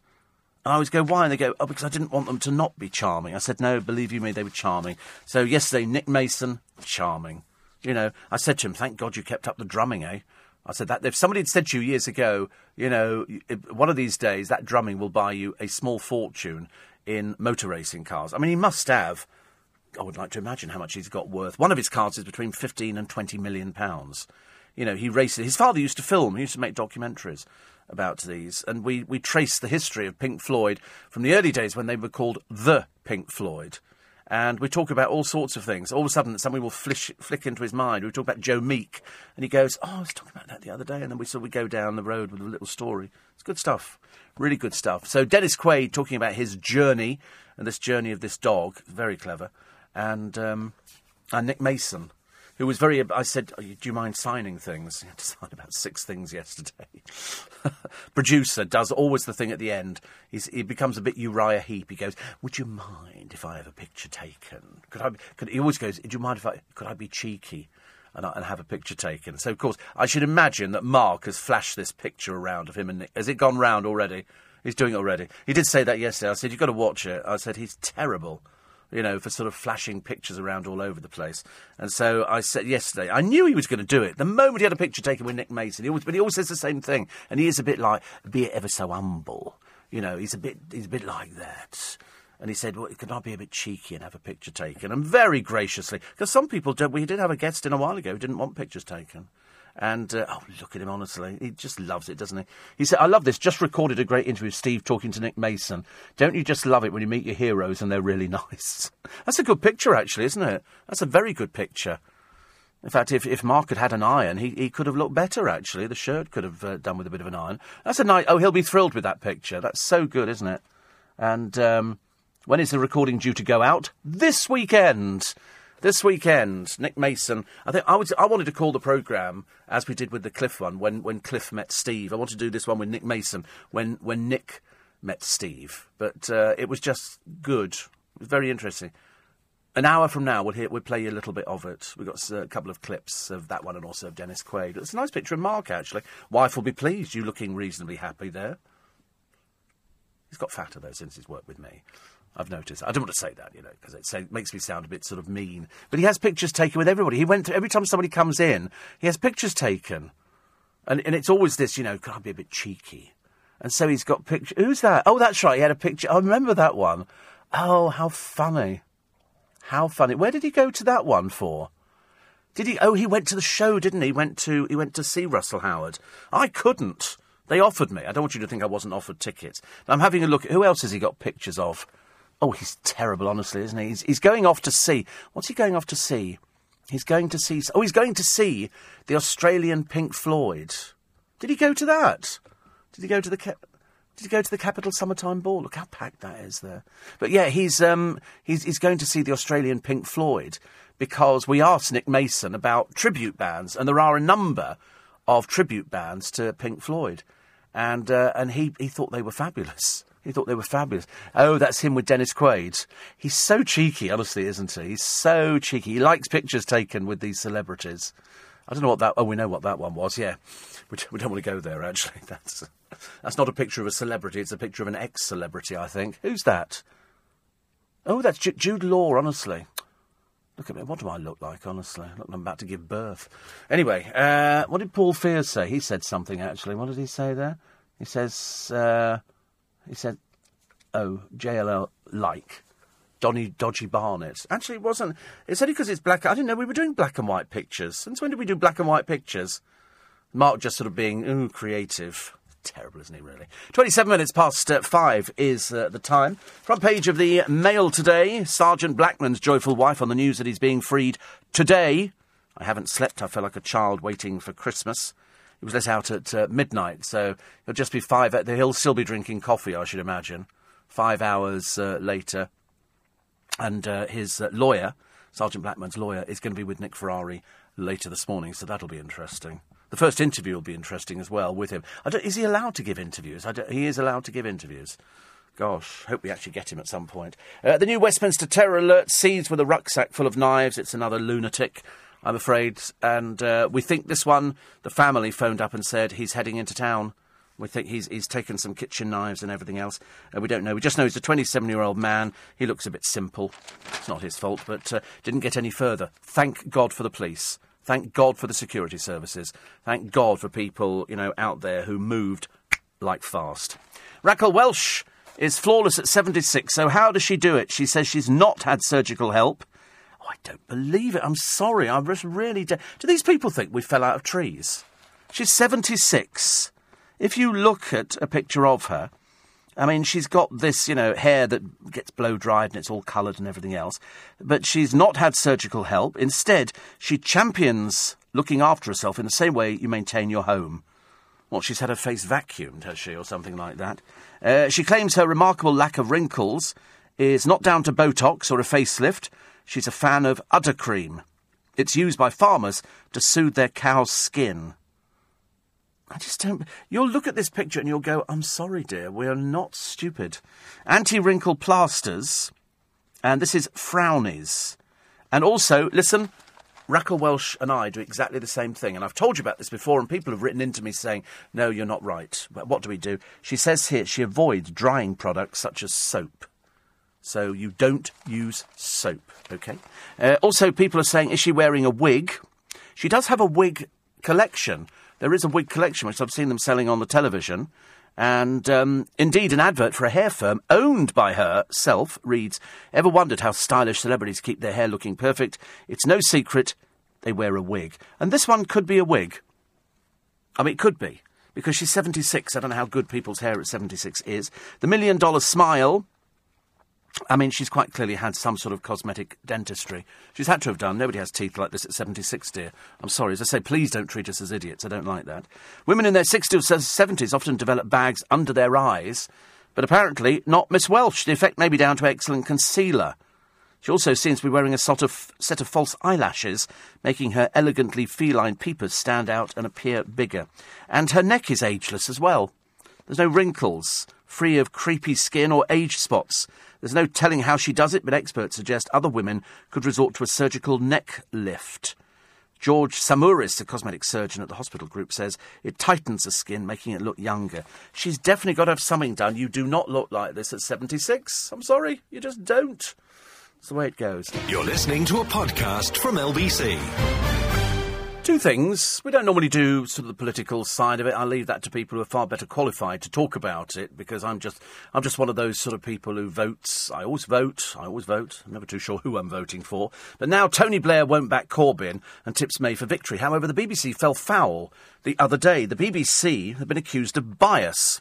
Not for the first time. Not for the first time. They interviewed a nurse about the NHS, Danielle Tiplady spoke to the BBC News channel about the cap on health sector pay and endorsed Labour's plans to end it.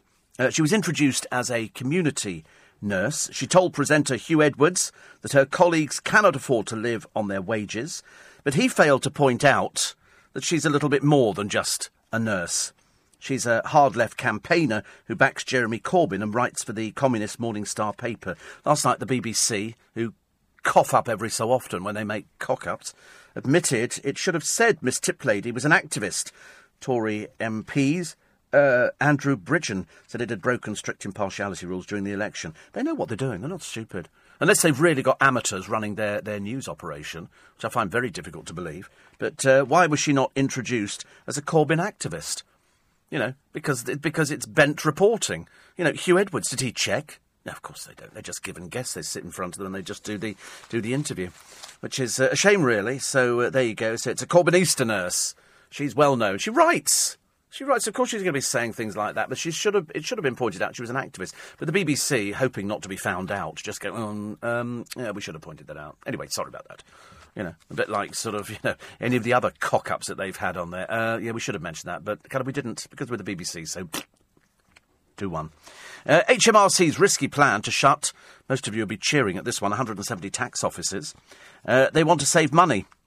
Uh, the Public Accounts Committee attacked plans to replace 170 of them with 13 regional hubs in city centres like Leeds, Cardiff, London, and Glasgow.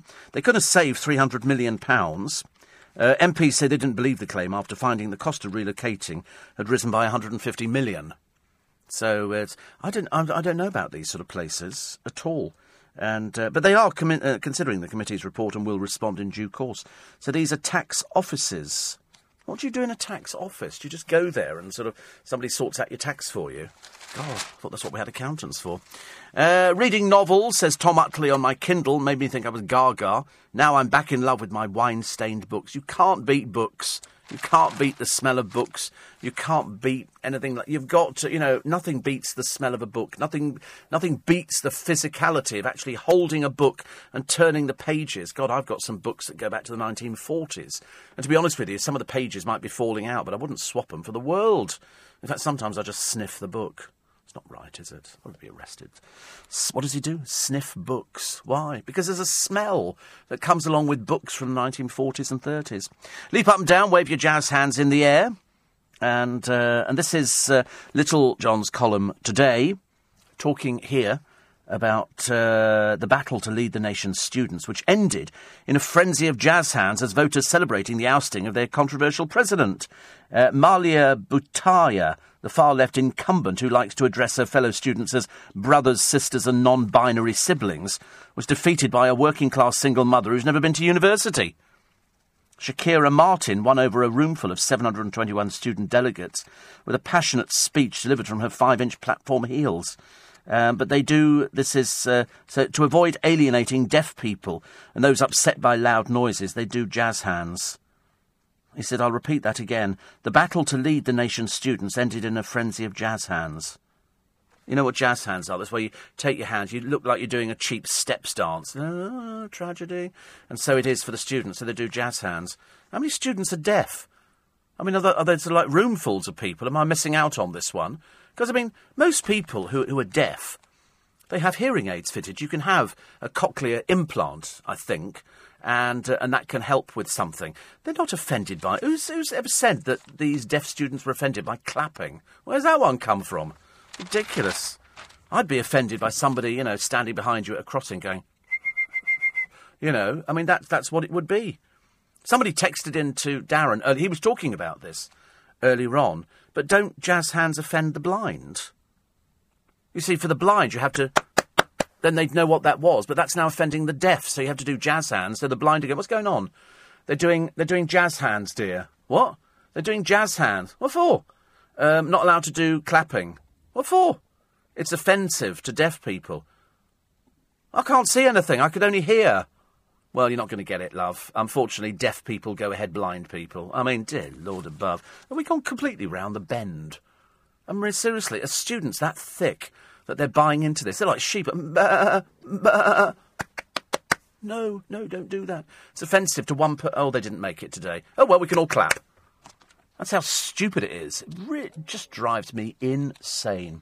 Steve, it was Ursula Andress who came out of the sea in the James Bond movie, not Raquel Welch. She was in Thousand Years BC. She wore a fur bikini. Hold yourself back, Ken. It's only it's only Friday, all right. Don't get too excited about the thing. We don't do that sort of program here. We, we don't do the old sexist get your boobies out. We're not doing that kind of program. It's unnecessary, very unnecessary. Uh, the Lynx effect. Have you seen that on the television? The Lynx effect. It's sort of it's a body deodorant uh, spray, and uh, now it's ditched its laddish advertising. Um, uh, it's it's it, the sales of it are surging. Really odd, very odd. And uh, it initially enjoyed huge success with the Lynx effect, showing women chasing a man who'd used Lynx, as if. You'd call the police, wouldn't you? Stalker! That's what you'd do. You'd be doing that. However, the ads were lambasted as sexist. And, uh, and glamour model Lucy Pinder because they were degrading to women. Unilever announced to move away from sexist advertising uh, from all their products because they do Lynx, uh, Magnum, Persil, Knorr stock cubes. And so the new adverts for the deodorant under the slogan Find Your Magic are rather more politically correct. Actually, there's a piece about magic in the paper today. They're saying, oh, the little girl who's on Britain's Got Talent, who's very good as a magician, her grandfather, and believe you me, he's not old enough, is a guy called Russ Stevens. Russ Stevens runs a magic company and uh, he coaches people in the art of magic. And they've said, oh, she's got an unfair advantage. He's coached loads of people. He was the one who did the bloke in the military. He was he was his coach on the program. He does loads of people. He doesn't give him a uh, you know a, a, an inroad into the program. He just and she's bright. She's eight. She's bright. I mean, even one of our fellow presenters here on a, a station that's uh, gold. Only believe in you. So and he um, and he was sort of trying to guess at how things work. And um, I hate it when you because I can't tell people. I know because I'm a member of the Inner Magic Circle but I certainly wouldn't tell people. That would be terrible. That kind of ruins it, because once you know how things work, it, it, it, kind of spoils it. You don't want to know things. I, I like to believe that people have magical powers. You know. I didn't tell him, no, no, no.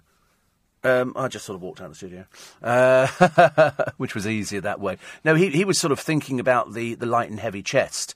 He was thinking it was uh, electromagnets. I said, I don't really think they're going to go to that sort of trouble, so uh, discount that one straight away. Uh, Emily Maitlis is a broadcaster. And she's got a 12 year old son who she says has already experimented with communism and Corbynism. Huh? Let's not let him anywhere near the BBC, shall we? Uh, she said her eldest boy, Milo, has taken an early interest in politics and is now a Welsh nationalist and libertarian. He's 12! He's 12! What's the matter with kids having a life? Speaking about her decision not to bring up her two sons as strict Jews, she says he's gone through the whole range, so for me to say you must believe or you must follow this doctrine is slightly outside how we talk as a family. Uh, she's from a Jewish family. She said it had been hard to bring up her children in the faith as her husband is Catholic.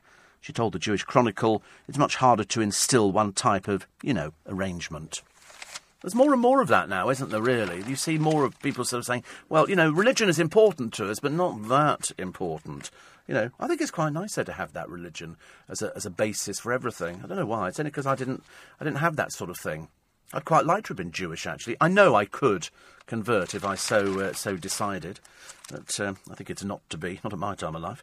Uh, the man Mountain, who lives with his mum, Britain's first sporting billionaire, load of old claptrap, isn't it, really? So they've got a picture of him with um, uh, his mum, and also cuddling up to Cara Delevingne. Uh, I don't know why. Six foot six. He loves chess. And tomorrow he picks up 15 million quid from the UK's biggest ever boxing match. Not bad for a former crim living in mum's ex council flat.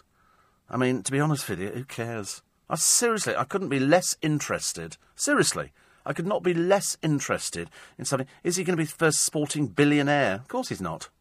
Of course he's not. He'll have his five minutes of fame, and this time next week, you won't remember him. It's as simple as that. He'll have disappeared completely. And so they've done a piece. There's a couple of pieces in a couple of the papers today, but frankly, I'm not interested. Arkansas have executed another prisoner, somebody on death row. That's the fourth one now that they've done. They're trying to get this uh, this through fairly fairly quickly, and they're sort of doing it a bit more low key. They've suddenly realised it gets them lots of publicity, but now they've actually uh, executed the fourth person in as many days. It is Beaconsfield, that little town. It's called Bekonscot, isn't it? I think. And uh, this is, uh, there's a big thing on model villages on the uh, on the television. And as a child, we used to love to go to Beaconsfield to go to Bekonscot because it's got a model village, and you'd watch you know trains running. I was fascinated by this as a kid. I don't know if I thought little people lived there. Or whether I just thought it was a model village, just small houses. Like I like, in particular, and I, I've only got a few buildings, uh, the um, Christmas village houses. If I had enough room, if I had a big loft, I would put in a train set and I would put in all these Christmas houses that light up and figures skating and stuff like that because I quite like it. So I think it looks quite nice. And being a festive sort of person, being somebody who likes the festive season, I'm always sort of thinking, oh, I'd love to do that, but I don't know what to do with it. I was watching one of these antique programs. They seem to have resurrected a few people from the early days of the antique programs. There's one bloke from Blackpool. I can't remember his name, but he always looks like he always wears a tie. You never see him without a tie and I suspect he probably wears a vest and uh, he's he's sort of crept back into them again. And actually, it was quite interesting the other day. He was a bit creepy beforehand. Uh, I suspect he's probably got an antique shop and he's probably married with about three children. Uh, but he always wore a tie. He looked a little bit sort of, you know. Now, now he's sort of he's sort of grown into it a little bit better. Roads clogged up by the huge rise in delivery vans.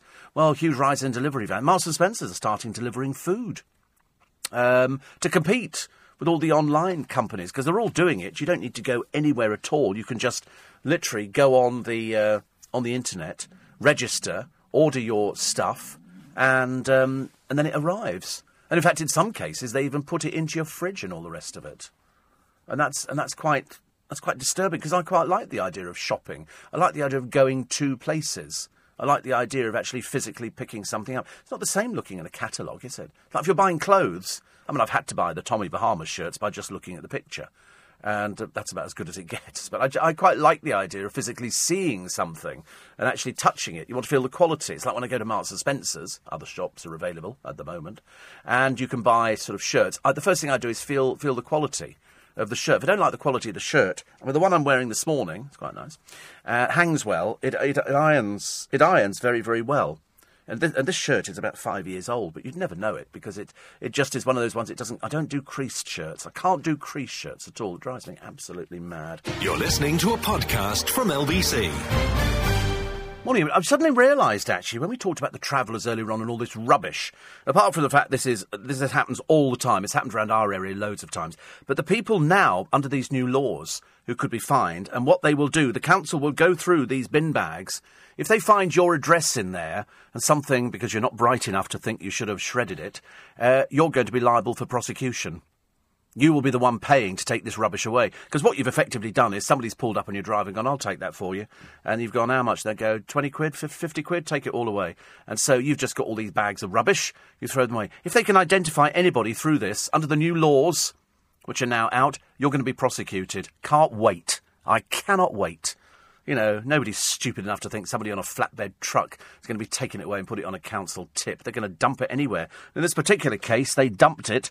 Uh, you know, all sorts of things. There's aerosol cans, hospital sample jars, building waste. So police have searched the area and taken photos to track down those responsible.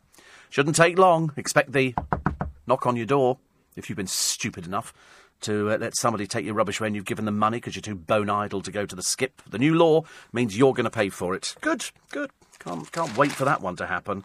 Uh, Jan Moir talking about uh, today. Uh, how do you pronounce chorizo or scone? And is it espresso? You know, all of these words. Nobody knows how to pronounce things. And so on MasterChef, there was uh, uh, there was a bit of a meltdown. They had a dish of pork with grilled calamari and chorizo jam. The problem was the pronunciation of the paprika soaked meaty beast. Is it chorizo or chorizo? On the programme, Sean Rankin used the former, while the show's narrator chose the latter. It's always the narrators. They've got different. They've got different vocabulary from everybody else. I've heard the most dreadful pronunciation on programmes. I've heard people saying pronunciation Pronunciation, I ask you. These are people on news programmes, mainly on the BBC. I've heard more people mispronouncing on the BBC, and they're supposed to know about this. Quite clearly not. But uh, apparently, the European Spanish say it one way, and the white South American Spanish say it the other way. It's like gooseberry and gooseberry, isn't it? Aluminium, aluminum, Shrewsbury and Shrewsbury. You know, personally, I've got better things to worry about. It's chorizo, Okay, depending on where you come from, that might offend some people. It's like what was the other one as well that sort of comes up? It's um, bagel or beigel. You know, that's have you ever heard that one? Yeah, bagel or beigel. You hear you hear two different versions depending on you know just what, where people come from. I think people have sort of got all these different different pronunciations, but it, it does come back. You know, I remember somebody saying writing to me once saying it's not espresso, it's espresso. I thought, why don't you get a life? Well, I didn't write and tell them because I thought it was pointless because they obviously realised. But uh, it is it's pronunciation on television programmes. And on news, it's even worse. sometimes I've sat there listening to somebody reading the news on, on the television. I've thought, no, that's wrong. You can't say it like that. That's just not right at all, is it? But uh, anyway, Jan Moir, I quite like Jan Moir's column. It's always very, very interesting. Uh, the gadget that'll say, yes, your bum does look big in this which I quite like the idea. Perhaps I'll aim it at Kim Kardashian. And Cheryl's little house has gone on the uh, on the market, which is great. Obviously having trouble selling it. Obviously having trouble selling. Do you think she's ever pushed a Hoover around in her life? Way eight because I'm worth it. Get a servant in. And, uh, and it's, I mean, the house is not my idea at all. It looks horrible. It's a little bit too modern, but it does have a cinema room in it with a, a screen of 101 inches, which is pff, practically tiny, I think, if you're having a proper cinema room. And most of these people, they build extra rooms in these places. They go, uh, we'll call this the cinema room, shall we? And it's got a pool, but again, it's not a particularly big pool. It's okay. I think it'll sit there. It'll just attract novelty value. Sue Ann says, I love the Lynx ads. Leave them. What about the uh, the Full Monty, Versailles, the Dream Boys? I don't. I can't remember the Lynx ad. I seriously can't remember it. I remember the. I remember there's the. Is that the woman? Ch- oh, is that the man chasing the woman who's wearing something? She's she buys flowers from a stall, or he buy. No, that's right. She walks past him. He rushes to a stall, picks up flowers, shoves some money in this poor old woman's hands. You know, obviously not as much as it should be, and then runs after her. You know, and it's when a stranger gives you flowers or something. You know, and it's supposed to be quite uh, quite a nice thing. And I'm sort of I'm always looking. I mean, the, the advert is called Fallen Angels uh, one one of many many adverts, and all it is, it's a body deodorant advert. That's all it is. It's nothing more. So they've got lot, beautifully done. It must cost a fortune, an absolute fortune. And so here is a woman dressed as a as an angel, uh, with wings, as well. Not not the Claire Rayner wings, but these are other sort of wings on her back, and and uh, and people are sort of seeing angels falling out of the sky. It's it's quite nice actually, but it must cost a fortune. It's only and there's the sort of angels falling everywhere. This whole you know thing is just based on angels falling. I'd love to. i I'm coming back as an angel. I've decided actually, an angel of not very nice proportions. But uh, it's a beautiful advert, but it's just advertising a body deodorant. That's all it is. It's a body deodorant. They've got all sorts of models in it, and they look nice. I wonder if, if angels exist. I quite fancy the idea of talking to an angel. But uh, very nicely done, and obviously filmed in some Italian city in the middle of nowhere. And that's what it's all about. It's all to sell you that. But people are saying the adverts are sexist. They want di- different adverts. Does it really make any difference? Does it really make any difference? Oh, she's thrown her halo on gr- the ground now and it's smashed to pieces. I thought they were made of light. I didn't realise that they were sort of made of things that actually. Oh, they're all throwing them on the ground. Very violent angels. And so the man there covering himself in Lynx because apparently that sort of attracts angels. Lovely, thank you. Uh, the cancer patient tied up by BA crew after a row about seating. This is a pensioner. I'll tell you the story because I might as well. He's been kicked off a British flight for demanding an upgrade. Uh, he claimed to be a 65 year old cancer sufferer who moved seats because he was in pain. Well, that's kind of not their problem. I'm sorry. I don't care who you are. I don't care whether you're a cancer patient or whether you're, you know, Mr. Doolally from Doolally Land. Um, he moved seats because he was in pain. He didn't ask them if he could move seats. He just moved seats. Uh, his name is Kwame Bantu. He said he was humiliated. Well, of course, you would be, wouldn't you? Uh, when the BA crew ignored his pleas, restrained him, and had police escort him off the flight along with a passenger who'd stepped in to help him. British Airways says the flight from Gatwick to Jamaica was diverted to the Portuguese island uh, in the North Atlantic called Terceira, I think. Uh, after about an hour, when, when Mr. Bantu became verbally abusive towards staff and disturbed other customers. The plane returned to London on Wednesday night and passengers were put up in hotels. Mr. Bantu, who said he was diabetic and a cancer sufferer, claimed he became unwell and moved from economy to business class because he needed more legroom. Well, I'm sorry, darling, you should have booked that in the first place. You can't just get on a plane and then just go, I'm going to upgrade myself. It doesn't work like that. A fellow passenger came to his uh, aid and said the way he was detained was utterly inhumane. That's what it's like now, isn't it? They were humiliated. They burst into tears. There's another case in the paper today which I can't go into because it would be uh, not appropriate, but I will do it eventually. But uh, anyway, they tied his feet, his shoulders, and his arms, and they left me in my seat. I was humiliated. My human rights had been taken away from me. Oh, God, don't you spell money here? Don't you sniff money? Oh, absolutely. They refused to listen about my medical illness. Well, you know, if, if it was of concern, why did you not tell people when you booked the, the flight, can I have an aisle seat? Because I need to stretch my legs out. I'm a diabetic as well. I don't create fuss like this. But uh, he said, I was treated like a slave. No, they removed you from a seat you weren't entitled to. Why don't people see these things? Is it just me? Am I the only one who can see something? Uh, sorry, my feet hurt, my feet are swollen, I'm going to move to another seat. No, you're not. No, you're not. And then he became abusive. But uh, some woman uh, says they restrained him um, uh, by his shoulders. Well, they didn't know what he was going to do. I mean, you know, um, something. This woman here, she's a Yorkshire businesswoman, and um, and she said she stepped in after noticing he needed to go to the toilet, but he couldn't because of the restraints. Uh, she claimed BA staff said he should defecate himself in the chair. I don't believe they'd say that. I really don't. Th- I know loads of BA people. And uh, a BA spokesman said last night our cabin crew and one of our pilots repeatedly, because the pilot has to come out. We had it on our plane, but it was a simple thing. When they were showing the film and they said, Can you bring your blind down? And she went, No. There's always some idiot on a plane somewhere, isn't there? And you think, No, just pull the blind down. In the end, the pilot came out and said, I'd like to move to another seat, please, at the back of the plane. You know, and, uh, you know, that could have turned, you know, you don't know what these people are like. I don't want to risk anything in an aircraft, thank you very much indeed. But he sat in business class without permission, repeatedly refused, verbally abused crew members, and disturbed other customers. So, you know, you've got to be removed from the plane. United Airlines have reached a settlement with the, with the doctor. Uh, it's an undisclosed settlement. Uh, the deal includes a confidentiality clause. In other words, you won't. Oh, what a shame. I want to know. How much do you reckon? He was after two mil. Do you think they said, listen, we'll give you a million dollars? God, I wish they'd drag me off some flights. I tell you, I'll go, get your hands off me. I'm Steve Allen. God, dear, I could get loads. Of, of course, over here you wouldn't get anything. Only in America do they have. It's it's got to be worth a broken tooth. Or in my case, just the whole bridge could come out. I couldn't, you know. Oh, well, okay. Could I, that's got to be worth money. How much do I get for that? Or do you to break an arm as well at the same time? Do we get more for that? Because he asked for two million. So if they've done a deal beforehand, that deal is going to go for. See, the trouble is in America, it can go either way, it? it can go, oh, I've got to do the news, haven't I? I've just realised. Uh, Prue Leith blasting modern parents who overindulge children. Sorry, uh, we're not going to bed. Why? Because we want crispy chicken. I bought some of that crispy chicken the other day. It was on offer in Iceland. 74 pence for two pieces. They're a bit minuscule, it has to be said. Uh, seized with a rucksack full of knives, the new Westminster terror threat. Raquel Welch claims she's never had cosmetic surgery. You must think we fell out of a tree, darling. It's, her skin is flawless. It's not possible. Not possible. The travellers who left 40 tons of rubbish when they left a site, once the police have filtered through it and they find out, if they can find out people's home addresses, you're going to be getting a knock on the door. You're going to be paying for it. Uh, Fergie and her girls go off to a freebie night out. I don't know why. Perhaps she's not busy at the moment. And uh, Fashionable Freddie, hit for six by White Van Man. You're listening to a podcast from LBC.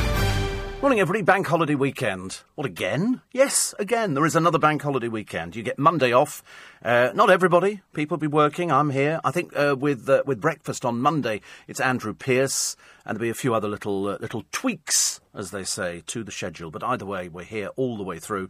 Never leave you. Never leave you. And if you go to the LBC website, then you can download the free LBC app, which means that you can listen to LBC wherever you are in the world. Philip Dodd's done very well. Philip, Philip Dodd uh, is uh, a man who helped Nick Mason do the book. He's sort of he's and he came in yesterday with Nick Mason, who's uh, guesting, and he's very good, you know, because he's just tweeted. Uh, confirming Nick Mason in conversation, Steve Allen show at LBC airs this Saturday, 6 till 7 a.m. in the morning, and Sunday, 9 to 10 p.m. Clips coming up during this morning's show. Well done, Phil. Thank you very much indeed. That's quite nice. Uh, and you're quite right. There are clips coming up on this morning show in about uh, 20 minutes' time. We'll just do a little couple of clips of the two guests who are with us for In Conversation this week. It's a, it's a super book, and it's just been updated. It's been updated. We were waiting for our updates yesterday, but sadly, it, w- it was not to be, was it, Phil? It never, it never kind of made it. It never made it. But so we, we have the original books as well, which are lovely. And you've also got uh, that new exhibition at the V&A, which is coming up also very, very shortly. And, uh, and the producer, what? And producer's mum, yes, he did. There you go.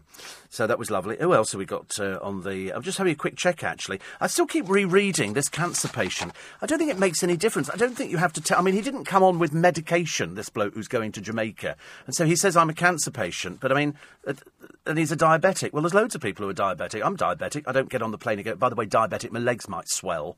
You know, and so he just gets up and goes and plonks himself somewhere else, and they go, "I'm sorry, this is business." They're quite strict up there because they're in charge. Okay, and the pilot came out, so that's that. But uh, anyway, uh, I don't believe anybody ever said you should defecate in your chair. I just don't think the British Airways staff are trained like that. If they're dealing with somebody they're not sure about, then they have to get them removed from the plane because they think there could be a danger, not just to themselves, but a danger to uh, other people on there. And uh, the cabin crew, as BA have said, and uh, one of our pilots repeatedly asked him to return to his booked seat in economy after he sat in business class without permission. You can't just move seats. I don't care who you are, whether your legs have swelled or whatever else. If you have a problem like that, then you ask to sit in an aisle seat. You say, listen, I mean, I've never heard of people's legs swelling. Have you heard of that kind of thing on a plane? You must have been on planes before, but anyway, neither here nor there, couldn't care less. It's a case of, you know, you can't just go and sit somewhere where you feel like sitting. You know, first class might have been three quarters empty. Doesn't mean you can go and sit in it. You know, I have a lot of sympathy for BA crew, you know, as I do for people in shops. They have to put up with an awful lot from the public. That's us, I'm afraid. We are, we are the public. They are the management. And they're responsible for it. So, uh, Kwame Bantu, 65, you know, uh, all you have to do is take, take your medication. If you're a diabetic, I always take my medication through quite easily. They know what it is now. They're so familiar with diabetic, you know, insulin and needles and everything else. You just take it through and uh, so that's fine. But uh, he was tied up. They probably feared for their lives. I should imagine. You know, they're quite delicate souls. Some of them. You don't want sort of somebody kicking off. So they have um, they have things they could tie you up with to to restrain you. I know it doesn't sound very pleasant. I'm still dying to find out that bloke in America who was sort of dragged off the plane how much money he got from an out of court settlement.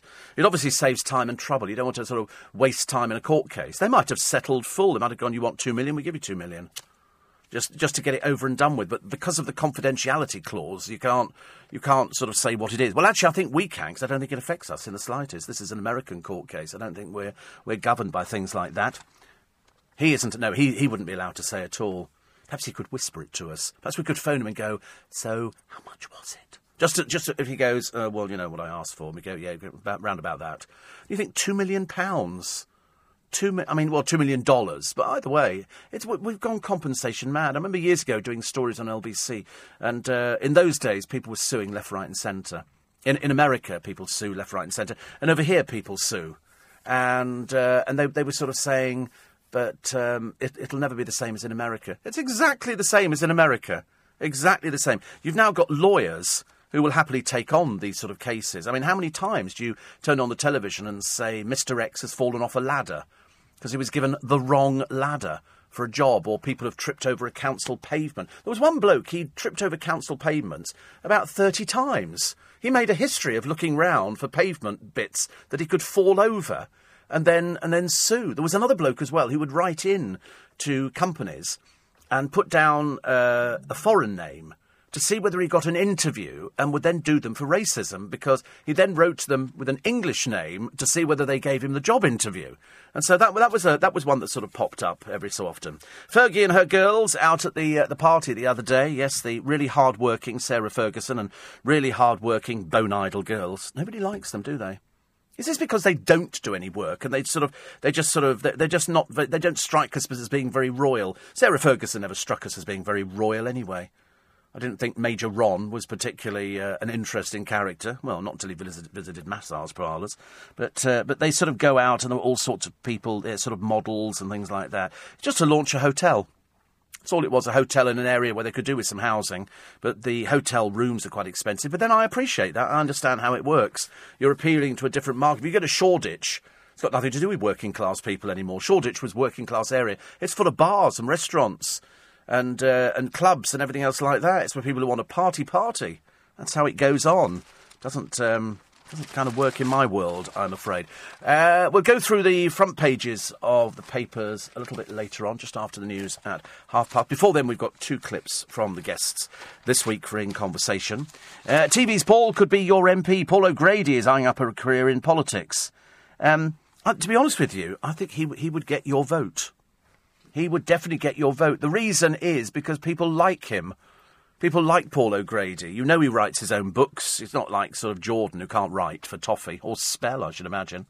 And um, Steve, for crepe or crepey skin, please pronounce crepe, not creepy, says Sandra. No, I'll, I'll do it my way, I'm afraid. I'm, I'm very, uh, very impersonal like that. If I think it's creepy, it's creepy. Okay. Uh, and Dennis in Bainbridge says Mary Berry looks super at 82, but she is lined. Mary Berry does have lines on her face. Raquel Welch has nothing. Not a tram line, not a wrinkle, not a crease, nothing at all. Which is, uh, which is so bizarre. You know, I appreciate that they are all these uh, celebrities that uh, they go. So, have you had any cosmetic surgery? And um, and they go, no. And you go, well, you must have done. You don't get to seventy six and look that perfect. Excuse me. Even with makeup, even with makeup, even the gorgeous Joan Collins and people like that, they've still got lines on their faces. And Raquel Welch looks as though she's had work done. It's a little bit too stretched. You know what I mean? Very, and that's that's why. I think. There's, something about it. But it's when they obviously think, and especially as Raquel Welch has got a wig company. I've seen them selling them on the television. I think Ideal World occasionally do Raquel Welch wigs. Apparently, uh, the one word that always gets mispronounced is the car maker Porsche. Uh, top Gear, Old and New and Fifth Gear say Porsche. The correct way is Porsche. No, it's it's Porsche, isn't it? It's like Moet and Chandon. That, that popular one. People go Moe uh, pronounced Bagel is oop north and very American. Beigel is mainly north and east London, and also the correct way, says Peter. See, I've never called it Beigel, I've always called it Bagel. But I appreciate the fact you can call it either, or either. Sorry, I do beg your pardon there. Might as well get it all right. And, uh, and Jeff says, uh, as that age old question of scone or scone raised its head again, he said, my, my hard and fast general rule is when it's on your plate, it's a scone. When you've eaten it, it's scone. I know that is a bit feeble, isn't it? Even by this programme's standards, it's a bit, little bit feeble. So, would you vote for TV's Paul O'Grady? Of course you would. Because he's a genuine person. If he was an MP, I don't think he'd be able to lie to you. Whereas all the ones I see on the television, they just look like they're compulsive liars. I don't believe a word they say. Not a word. Oh, yes, I'll be doing this. No, you won't. No, you won't. Crystal Palace chairman Steve Parish has quit Dragon's Den even before it started. Why? Should I be suspect about something? Is there some Yes, hopefully, hopefully he's, he's focusing on the club. Do you think somebody's told him off? Because this must, I mean, they don't just announce these things lightly. This would have been a long discussion drawn out. On reflection, he said, I've come to the conclusion I couldn't give Dragon's Den the commitment the show needs. Or the football club, dear. Perhaps a little bit more commitment to the football club. He said, therefore, I'm giving up. Filling the vacancy will be Tej Lalvani, the boss of Vitabiotic. Why can't I just keep the original people on there? I mean, do we care about Dragon's Den? I do like Deborah Meaden, though. She was so. When she came in here, I thought, is she going to be really difficult? And she was so charming and so sweet. A little bit like Claire from Steps, um, who's, who's very good. And uh, don't forget, just before the news, as I said a few moments ago, uh, after the news, we're taking. Sorry, I read the wrong bit there. We'll be taking a look ahead to the two fabulous guests who will be in conversation this weekend. You're listening to a podcast from LBC. Morning, everybody. Uh, Steve, Steve, Steve, Steve, Steve, Steve. Um, how about Freddie Flintoff? Yes, Freddie Flintoff makes all the papers today. He was doing a filming for um, for a fashion shoot, and uh, White Van Man, who was delivering to local restaurants, a little bit irritating. We had one the other day driving into Leicester Square the wrong way. I nearly threw myself in front of it, you know, hoping for some compensation. But as I say, I'll have to find something else. I shall think of something before the before the year is out. And so the uh, the white man van rented at Freddie Flintoff. I don't really care who you are. I've got a job to do. Horrible piece of work. Don't worry, matey. We know who you are. We know who you are. Uh, also, Billy's pledged to race again. This is the teen who lost both his legs in a race smash. This is Billy Monger. Uh, who was left with terrible injuries, but he said he's going to race again. And Johnny Depp, Johnny Depp, uh, goes to, um, I think, I think there was a personal appearance. I think uh, they were doing something in Disneyland in California, and he actually turned up. He actually did it. It's a bit like who else turned up everywhere? There was somebody who was it. Who is it who keeps? Bill Murray likes doing things like that. And over here, didn't we have? Wasn't it? Um, Who's that bloke who sings with Take That and writes all the songs? Gary Barlow. Doesn't he turn up to the opening of a fridge? And they go, oh, look, and it's our wedding. And they go, oh, Gary Barlow, I can't believe it. And, he, and then he sings for them. You know, it's, love, it's lovely to be here. Thank you very much indeed. I'm Gary Barlow. And I'm really, really wired for sound. And I'm going to sing you a little song that I wrote ages ago. And, uh, and then we all go, oh, God, it's Gary Barlow. People get very excited, though, don't they? I might gate crash a few funerals later on. I don't know. See how it goes there. Hi, everybody. I'm here. Don't worry. Don't worry. Make myself laugh. 22 minutes past six. Every week in conversation. Every week. It's on Saturday morning between 6 and 7 a.m. And then it's repeated Sunday night between 9 and 10. Every week, two big names. This week, two big names. My first guest on In Conversation, Hollywood actor. Uh, in a varied career, he's crisscrossed between the comedic and the dramatic. You'll have seen him in films such as Breaking Away, The Parent Trap, and Far From Heaven. It's Dennis Quaid, and he told me he's in a very good place right now. I have more fire in my belly now than I did in my 20s for it. I, I, I appreciate it. The parts are there. I at this point I'm not trying to prove anything with my career. I work and do the things that I'm really attracted to, rather than you know trying to build a career. And uh, I'm just really having a lot of fun. Richard Gere was in the paper the other day, and he said he said he doesn't get offered parts in movies. He says he thinks it's because of his political stance with uh, with sort of China and things like that, and so he's he's worried about being too political because people go, I don't think we can put you in a film anymore. He said so he doesn't get offered all the parts, and you think that's a shame. Actually, that's a shame that people don't offer people. Don't you dare like that. Oh, it's a. ve- Were you an ex-smoker? Yes, I was. Were you? How, For how long? Um, I would say just about all All your life. really. Yeah. Really? From an age of what? Uh, 16. Oh, I bet you. I started So at 14. I try to keep it up with these electronics now. So how long have you no been- tar nicotine. Yeah. How long you been on them? Uh, five years now. Wow. Yeah. You've done well. With a few slips. You've had a few little. Because the trouble is, people don't realise smoking is so addictive. You've only got to have a normal cigarette. You could be back on them immediately. Yes, it's true. It's and I, I didn't know. Whereas, do you drink alcohol yes. much? Um, it's like therapy. Not for this. me. yeah, exactly. I say that. They say how much. My boss is always saying. He said, "How much do you drink?" I said, "Well, I spill quite a bit. You know, I don't drink that much." And I, th- I said, "For me, I think it's all right."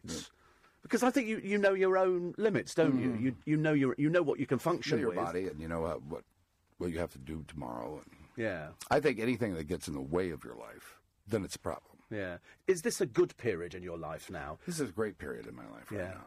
Actually, The funny thing was, what you didn't hear there was halfway through the interview with Dennis Quaid, he produces this cigarette from his pocket. And it looked so realistic, I thought it was going to light it up in the studio. And so I did say, You're not going to light it, are you? And, I, and it turned out to be one of these vaporizing cigarettes. But it looked so real. So when he took it out, I thought, oh, God, he's actually going to light a cigarette in the studio. And it's been a lot. The last person who, who tried to do that was Dot Cotton. June Brown. And again, she had one of these early vape cigarettes, which she started puffing on, and we were in a little tiny booth just through the through the other side. And I got quite panic stricken, thinking I've never had anybody smoke before. I'm led to believe that Whoopi Goldberg smoked. Whether she still does, I don't know. And she walked into a building, which is where we used to do Five's Company, and she went up to see the boss. And uh, and somebody said nobody said a word. She smoked in the lift. She had a cigarette going. Nobody nobody wanted to say anything to Whoopi Goldberg. But uh, Dennis Quaid, who's with me this weekend for In Conversation. Now, as well as Dennis, I'll be talking to a member of one of the world's most successful rock bands. Their 1973 album, Dark Side of the Moon, God, was it really 1973, is one of the best selling in history. It spent an astonishing 15 years in the album charts, an estimated one in seven people owning a copy. The group is Pink Floyd. My second guest is their drummer and archivist and the man who just keeps it all going, Nick Mason. He told me about the band's early days in the swinging 60s. People quite often uh, ask us about the summer of love and uh, what London was like in those days and so on. And the answer is we've no idea because we were somewhere up near Doncaster in a white transit van unloading into the top rank ballroom. It's funny, isn't it? When you look, because I remember all these places. I remember going to Hastings and playing in a club down there, and it still had old posters of the Beatles and Yeah. things that and you think, did they really play this? And of course they did, because these were the clubs. Yeah. You know, and I think there's a plaque up in Soho for the uh, for the coffee bar that everybody played in. Oh, the 2i's. The Two Yeah. Eyes. They were small little venues where you could either get a drink or a cup of coffee, mainly coffee, I think, in Yeah. most of them, and you'd have a group that played. And when they, they headlined you, and I think it might have been in Tottenham Court Road, UFO. Yeah. UFO, and, and then it was packed out. All of a sudden, you're packing out with your fans. That must have been pleasing. Do you remember those days, or is it just. No, I remember them fairly clearly, really, because it was, uh, particularly when we're talking about it, because it was so curious, really, because we had this fantastic following in London when we played the UFO Club, uh, which was underneath the cinema on Tottenham Court Road. The rest of the week, it was the Blarney Club. Little And- Irish club. yeah. And then we'd head north um, to play to an audience who were absolutely bemused by what we did. Yeah. They certainly weren't real fans. What did you get paid for those days? Was it literally 20 quid or something for the Uh, gig? It or? was probably more than that. I, I, we sort of, at the beginning of 67, we went from being students to being a professional band, which meant we actually had a record contract, Yeah. an advance, a manager, and an agent. So we actually um, probably uh, were paid out. I would think hundreds because we'd been on top of the pops. We were a band with a record deal, so Hmm. that made us proper. What an inter- two really interesting guests this week for you, ladies and gentlemen. Really interesting guests. So that's uh, Pink Floyd's Nick Mason, who's in conversation with me this weekend, along with Hollywood actor Dennis Quaid. So Pink Floyd fans, I know I've been inundated with uh, messages from people saying, "When's it running? When's it running? When's it running?" It's running tomorrow morning. Uh, in conversation between six and seven. Uh, you can also download it. It's available as a podcast, and then it's repeated on Sunday evening between nine and ten. So Nick, along with Dennis Quaid, and uh, if you can't make it, then download the podcast. You can learn how to podcast if you go to the LBC website, lbc.co.uk. There is the updated book. Uh, which Nick has got out as well. It's a, the, there's the weighty tome, and it is a weighty tome and uh, and it's it's really lovely. But there's now updated bits, and it's softback, and the book's called Inside Out. If you, if you're a fan of uh, of the Pink, then you should have a copy. It came out, I think, in about 2004, and uh, now there's an updated bit with the other bits. Okay, the other bits. So, I mean, but it's a super book. It really is. It's it's really, really wonderful. And the film with Dennis Quaid in, as I said before, if you're a dog lover, you're going to love this film. You're going to warm to it in such a big way because it's a talking dog, but only the thoughts of the talking dog. The dog doesn't, you know, it doesn't actually have a conversation. It'll be something like, oh, "Come here, old boy," and the dog goes, "Does he really remember me? Does he remember me? I don't know. Does he remember me?" It's a dog who dies and comes back as other dogs, and it's it's really cute, cute film. So uh, gets a gets a recommendation. I can't wait. I've got booked in now, Forty Second Street, and uh, I keep watching clips of it. I'm getting so excited. I might even put on a pair of tap shoes myself. You're listening to a podcast from LBC. Morning, everybody. 26 minutes to 7. Nick Ferrari's with you after the news at 7 o'clock this morning at breakfast after a hard fought campaign. In the courts and the media, Sergeant Alexander Blackman, also known as Marine A, has been released from prison. Will be joined by the lawyer who's worked tirelessly to get his murder conviction overturned. Plus, as Labour slammed the Conservatives for a serious decline in safety inside our prisons, Nick will be speaking to the head of the Prison Officers Association to find out what the reality is and why. All of that and more with Nick Ferrari just after the news at 7 this morning here on LBC as we take you into the bank holiday weekend. It's another. It's another short week next week and an extended weekend for those of you who just like to put their feet up, like Angela and Bob, sitting in bed with a cup of tea and a digestive. Do you still buy your socks to wear once? Yes, yes, and loads of love to you for Wednesday. Yeah, it's it's Wednesday. It's a week Wednesday. this is the uh, the hospital date with you got to. ta- They always tell you you've got to take your top off. You know, to have this thing, only doing an injection in your arm. I don't know why. And the reason is because they've got to connect you up to the machine so they can. It sounds horrendous. The more, the more I read about it, the more horrendous this procedure sounds. So I'm hoping to be with you on Thursday. if not, it's been nice. Uh, have you ever watched, says Gary, uh, Sam Faiers' The Mummy Diaries? Absolutely not. Not in a million years. An old woman with two children thinks she's going to launch a career in America with bloke who's not even her husband. And I'm not remotely interested. And he says, don't waste your time. All they refer to each other is babe. They pout and then they take selfies. I know. That's apparently what the true meaning of being a celebrity is. Believe it or not, Gary, it's, it's actually gone a bit down the Swanee. You know, you don't have to be at all talented. You just have to have babby. and uh, like Cheryl had Babby, uh, although she wasn't sure that she was having Babby. I think she just sort of managed to get herself pregnant, just thought she had wind or something, because every time people asked, she kind of looked at them blankly. So I'm assuming she didn't even understand the question. Uh, the Queen's put her foot down. Quite a few times, actually, I should imagine. We don't, we don't ever see this. And she's not putting the crown on for the state opening of Parliament. It's too heavy. And also the, uh, the ermine and the, all the other stuff, it's too heavy for her. You know, she's over 90, for goodness sake. So I think they're perhaps sort of trying to create a sort of a slightly uh, less heavy item. I think Argos, Elizabeth Duke must better cook something up, mustn't they? Or some, or perhaps one of the jewellery channels on the telly. They generally come up with a pile of old rubbish. You could probably get something made there for 20 quid or something. I don't have a spare crown at home now. I've got a Dolly Parton hat. And uh, and I've got also the, which I'm looking to offload, the uh, Steps last show, which turned out not to be uh, because they booked in some more uh, some more miming gigs, which is quite funny. So this is about the time that Claire, known as Claire from Steps, on her on her Twitter page, actually says Claire so and so, mother, blah blah blah, and then it goes also known as Claire from Steps. Amazing. I thought she was H. Horrendously unhappy, I suspect, but because she listened to the programme yesterday and just thought it was all moaning. No, no, no, we were moaning about you being a miming band. That's what we were moaning about. Don't have to keep explaining it to you because you must have had this a million times, but nobody ever asks you. So yeah, and so I mean, but you know, I'm I'm grateful you listened to the program for 45 minutes. That's probably about your attention span. Is, is that how long the concerts are now? 45 minutes. Is that including the interval, or do you do a little bit longer? Must be difficult trying to remember which dance. I mean, have you ever got to that stage where you know you're doing the wrong dance to the wrong song? And if you miss the bit about you and the and the rest of the group, you must listen to the best of Steve Allen tomorrow morning on LBC from five, and you can hear more. You see. I'm a caring person. I like to give, give, give, ladies. Well, I, still, I do over a bank holiday weekend because there's bound to be some rubbish, isn't there? I think on a bank holiday we don't watch television. I think seriously on a bank holiday we get out there and we do things. You know, like go to a wildlife park, go to a park, go for a walk, do something. You do that program years ago. It's like you know, don't sit at home, you know, doing this. Get out there and do something different instead. And it was a load of kids telling you things to do, and they, they were all in there and they did sort of they, they were sort of a bit more adventurous than kids are nowadays. Kids nowadays, I mean, they don't know really whether or not to smoke dope or to go out and get drunk because you know they're just bored. We were never bored as kids. We were never ever bored. There was always something to do, was something to look forward to. Go and play in the garden. Nowadays, to kids play in the garden, they don't have gardens. You know, it's quite a rarity if people have gut, and they don't know what to do. They can't amuse themselves. They cannot amuse themselves. So that's why we're here.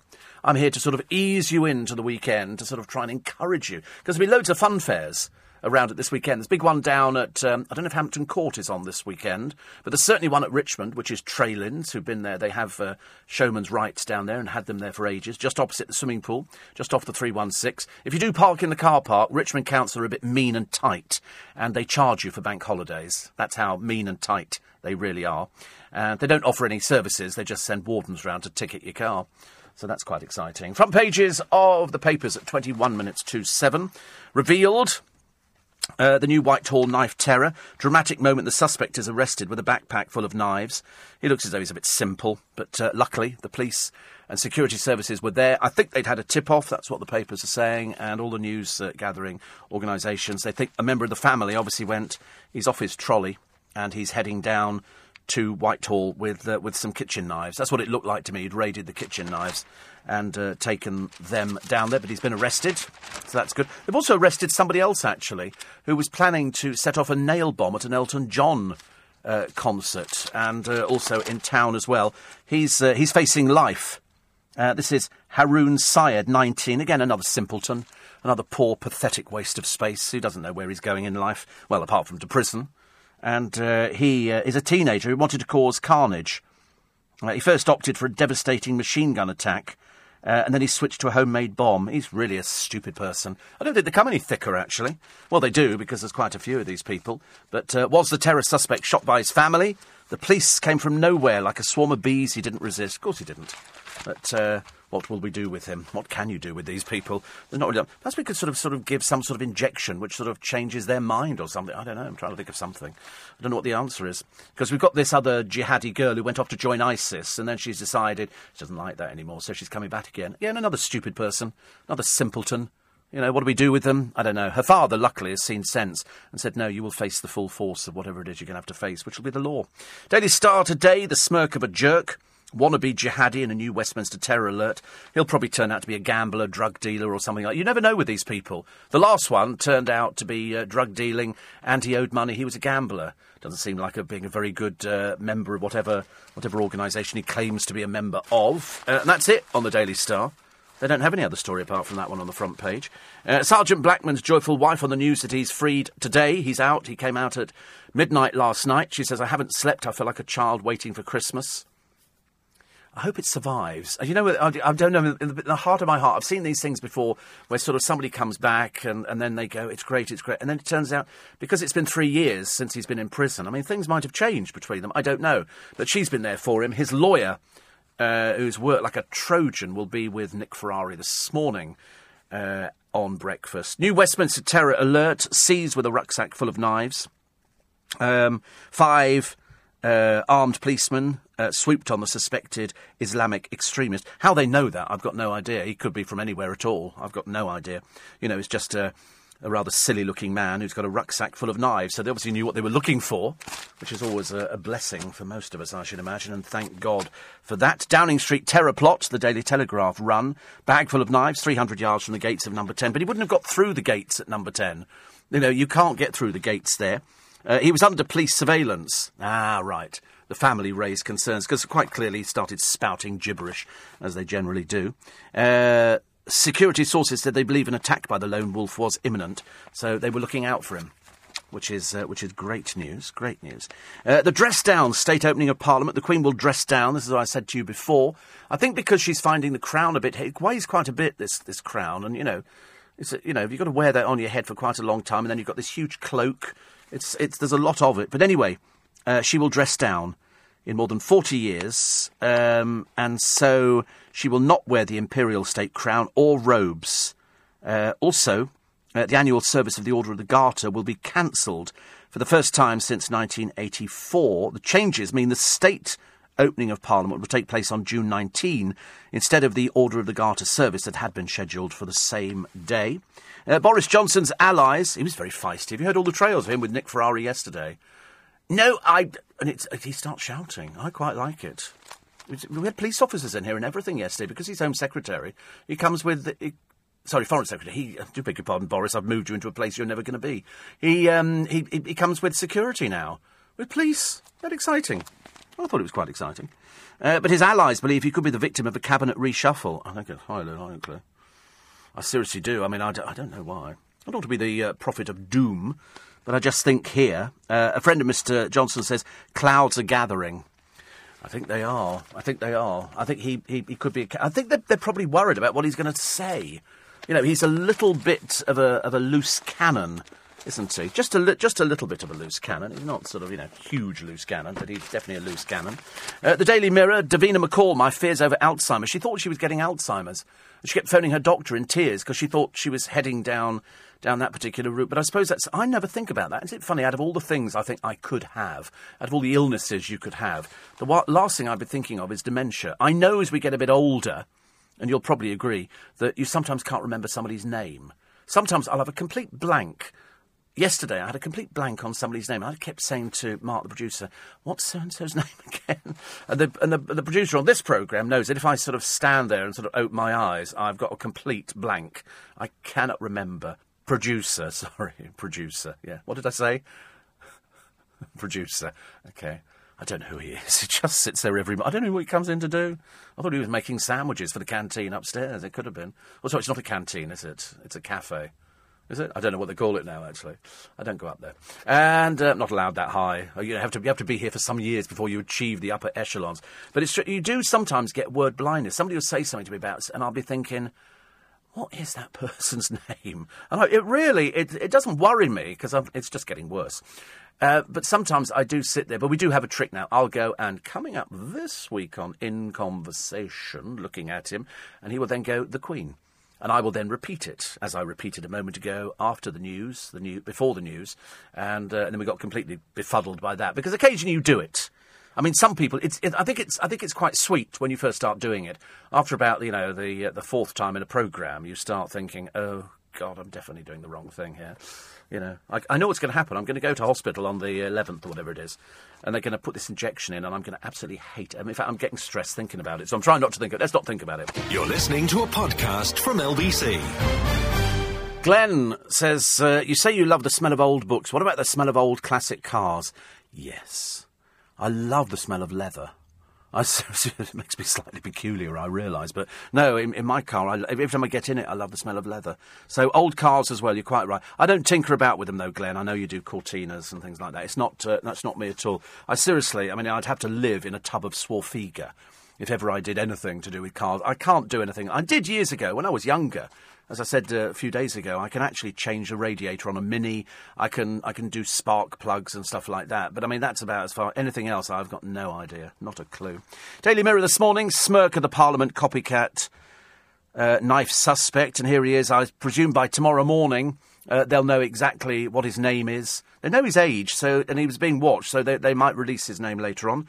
Also, uh, the 500 school heads, Tory cuts are damaging our kids. A letter to the PM in the Mirror warns education will collapse without proper funding. They always say that, don't they? Very, dr- very drama queenish. It will collapse. Like Kids Company. Oh, it'll collapse. All these children we're helping. Turns out it wasn't true at all. Uh, the Times this morning how to sell your home in an election. Because I don't know why it should be any different, apparently. Uh, the judge tells the government it must publish air pollution plan. People were saying that the other day, actually, about air pollution. Now, people are saying, you know, don't, don't buy a diesel car. Oh, dreadful, you mustn't buy diesel cars. And it was only a few years ago, they were saying buy diesel cars. Uh, the hit internet giants over danger to child safety. Uh, the NSPCC demands action against social media firms. Uh, Peter Wanless who's chief executive of Britain's leading child protection charity, is calling on the next government to regulate internet publishers. Uh, and they, what they want is film style age ratings for websites. Because children can access everything. Absolutely everything now on the internet. There's nothing that kids can. It's only if, if parents uh, check that you can check in the history and find out what they've accessed. Because it's very easy to access stuff which maybe you wouldn't want them to watch. And so there is a huge problem with the internet, the amount of pornography and uh, sex on there and graphic, all sorts of dreadful uh, things which you would not want your children to watch. But I don't think most parents know. They just leave the kids up in their bedroom, they're on their iPads, they're on their mini iPads, they're on their computers, and they watch stuff. But you've got their history there. You should check it every so often. You really that that was that's the hard and fast rule. Uh, Steve, if a passenger is restrained on our flights, our only duty of care is to make sure the handcuffs are not too tight by checking them at regular intervals. Paper cups with water so they can't hurt you with china or glass. Feet tied to the seat so they can't kick you. No toilet breaks. Once restrained, they stay until the police meet the aircraft, says Vib who Viv, who's uh, who's cabin crew for BA. I thought that. I mean, I would think your first priority, if you're up in the air and there's a passenger who is refusing to move seats, they've moved out of their seat because they're diabetic and they've got swollen legs or whatever else, and you ask them to move and they refuse, you've got a dangerous situation. They have to be restrained in their seat. The other interfering passenger was totally out of order totally out of order by sort of criticising BA, saying, oh, they've said you're not going to move, you're not going to do this. They're not going to let you go into the toilet. God knows what you could do in there. They don't know what you've got on you. You know, people have to think if I'm flying up in the air and somebody's like that, I want to make sure I'm safe. And I want to make sure that the stewards and the stewardesses are safe as well. So, so now we know. Thank you, Viv, very much indeed. Two weeks ago, Steve, I, uh, I flew with Jet 2 and from Portugal. Brand new plane, good food and 20% all duty free, so two bottles of Hugo Boss. I couldn't recommend it enough, says David. You're not, you're not selling me Hugo Boss, are you? You're listening to a man who uses Creed. Goodness sake, honestly, there's no point in taking me back down market again. Uh, front page of the Eye this morning, police swoop on Westminster terror suspect, man carrying knives. Uh, also, Boris kicks off. Rachel Johnson has joined the, uh, the Lib Dems. It's interesting, isn't it? Very interesting. Uh, also, uh, Friday, Danny Baker, DJ to punk comedian. Oh, he's not going to do stand up, is he? Come on, I always think that's very unwise. Did he do it? Actually, what am I talking about? I know because the parents of my godchildren went to see him. They said he was brilliant. They said he was brilliant. He says what? Does he go for hours? Oh, I can't go to a show like that. No. 20 minutes, including an interval, I think is quite long enough for comedy. Quite long enough.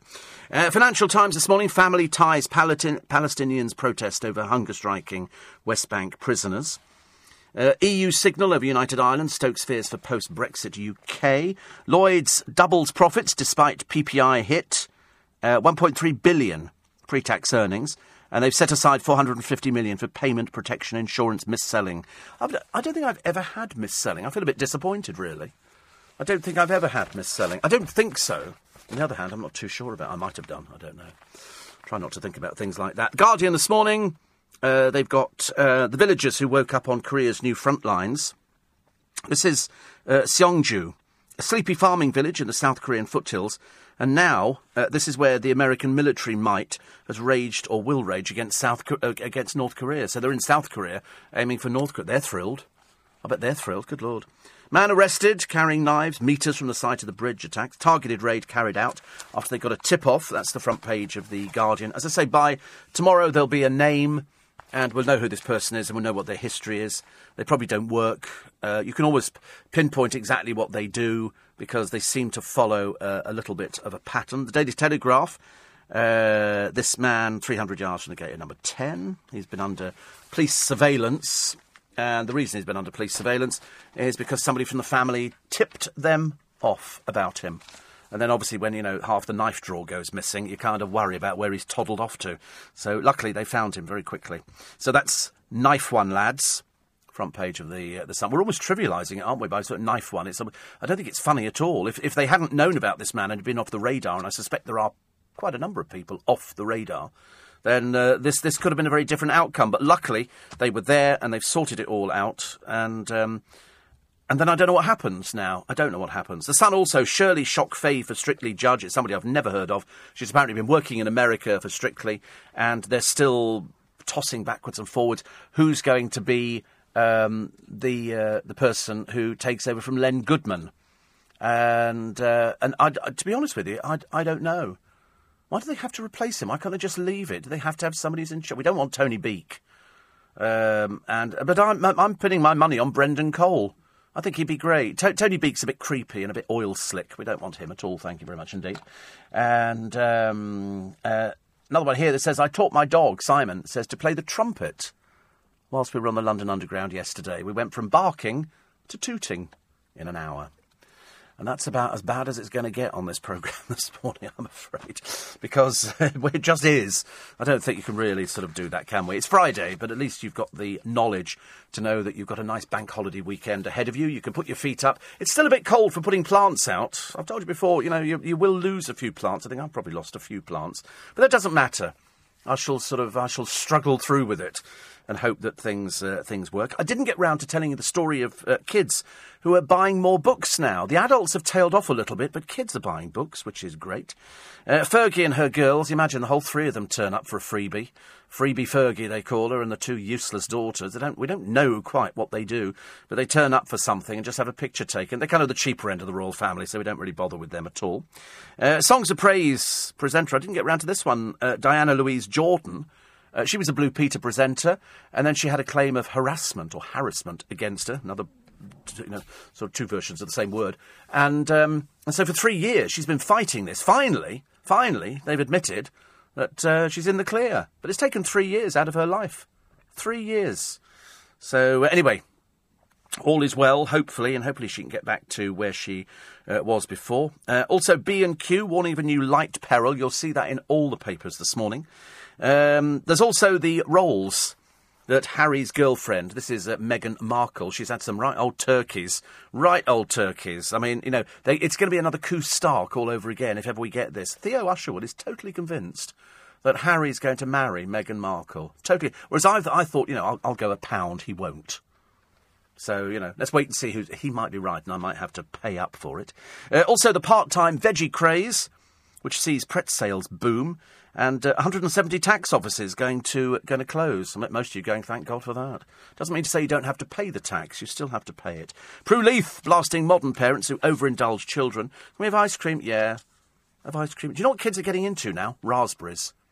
Raspberries. The amount of kids who've been into Paul Cooper's shop, raspberry. Parents have bought them raspberries, and they love them because they can eat them. They're sort of pretty colour, and and they sort of dissolve quite quickly. Much better than all those sweeties and stuff like that. That is it for today. I'm back with you tomorrow. I hope you have a fantastic bank holiday weekend. If we don't uh, if we don't chat, so tomorrow morning between five and six, really good. Quite funny, apparently, I'm told. Steve Allen, uh, best of. Hotly followed by In Conversation. And tomorrow it's Dennis Quaid and Nick Mason. I did sort of remember that. I did kind of remember that bit. And uh, and I'm back with you as well on Sunday morning with the Sunday papers and then the repeat of In Conversation. Have a great weekend. Thank you for your texts and emails. If you uh, go to the LBC website, you can download the free LBC app for your mobile or tablet. Never miss a moment. Leading Britain's conversation at 10 this morning, it's James O'Brien. But up next with breakfast, very, uh, very interesting breakfast show this morning, Nick Ferrari. If you enjoyed this podcast, listen to Steve Allen live from 4am Monday to Friday and Saturday and Sunday from 5am